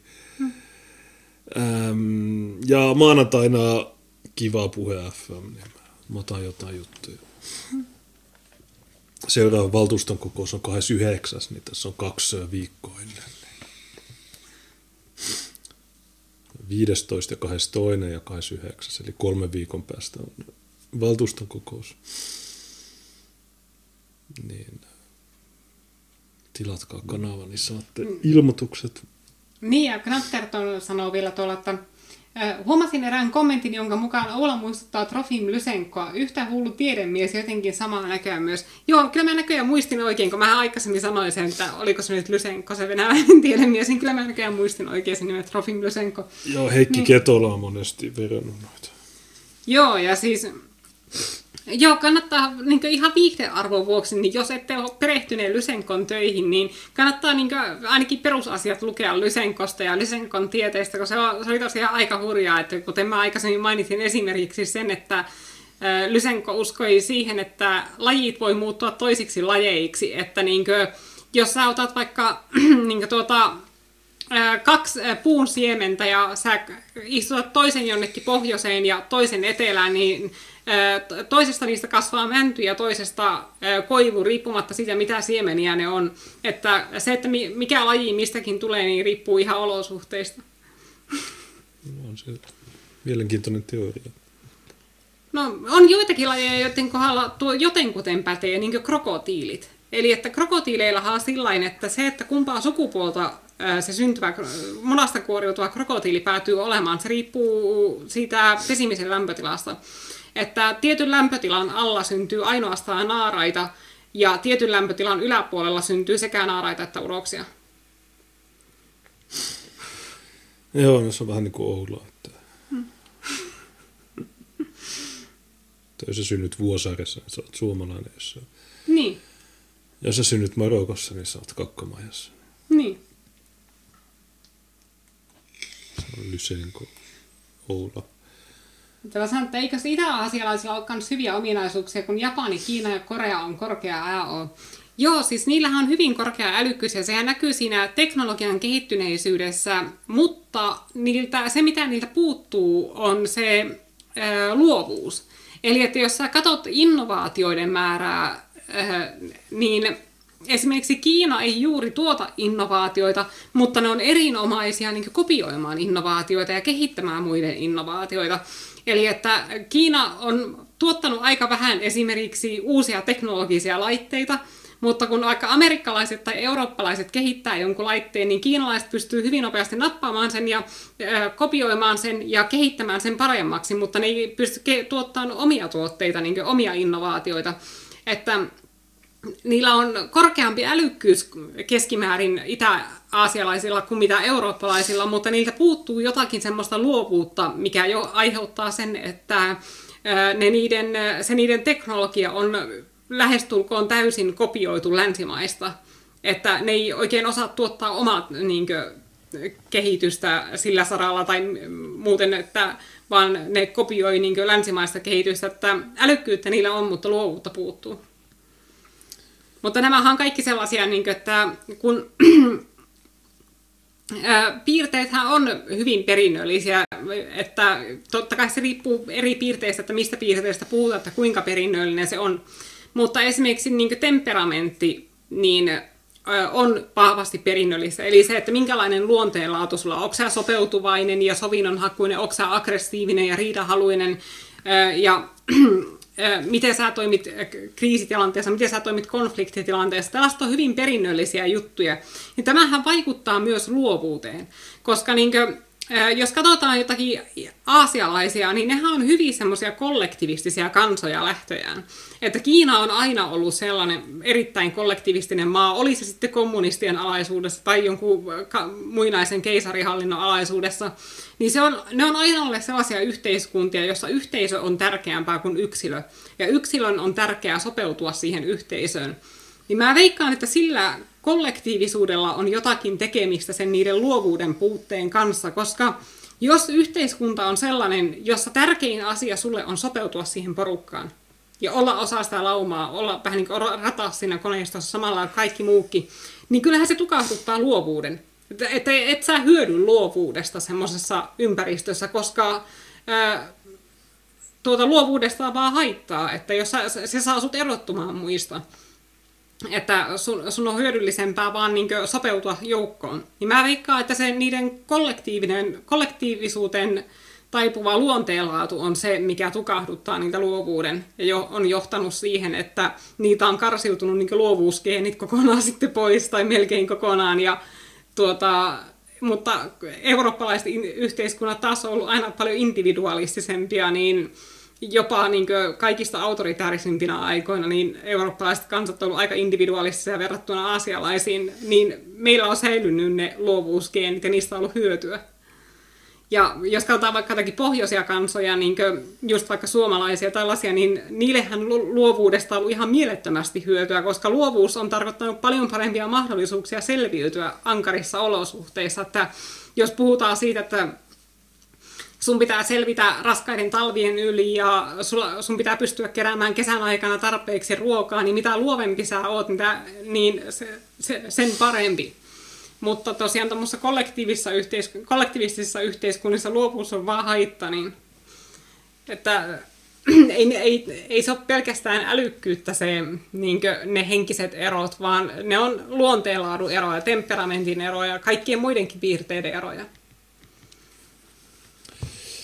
Okei, no laitaks mä tänne soimaan? Juu, laitetaan vaan ja lopetellaan tältä iltaa ja aletaan iltapalan laittaa. Okei.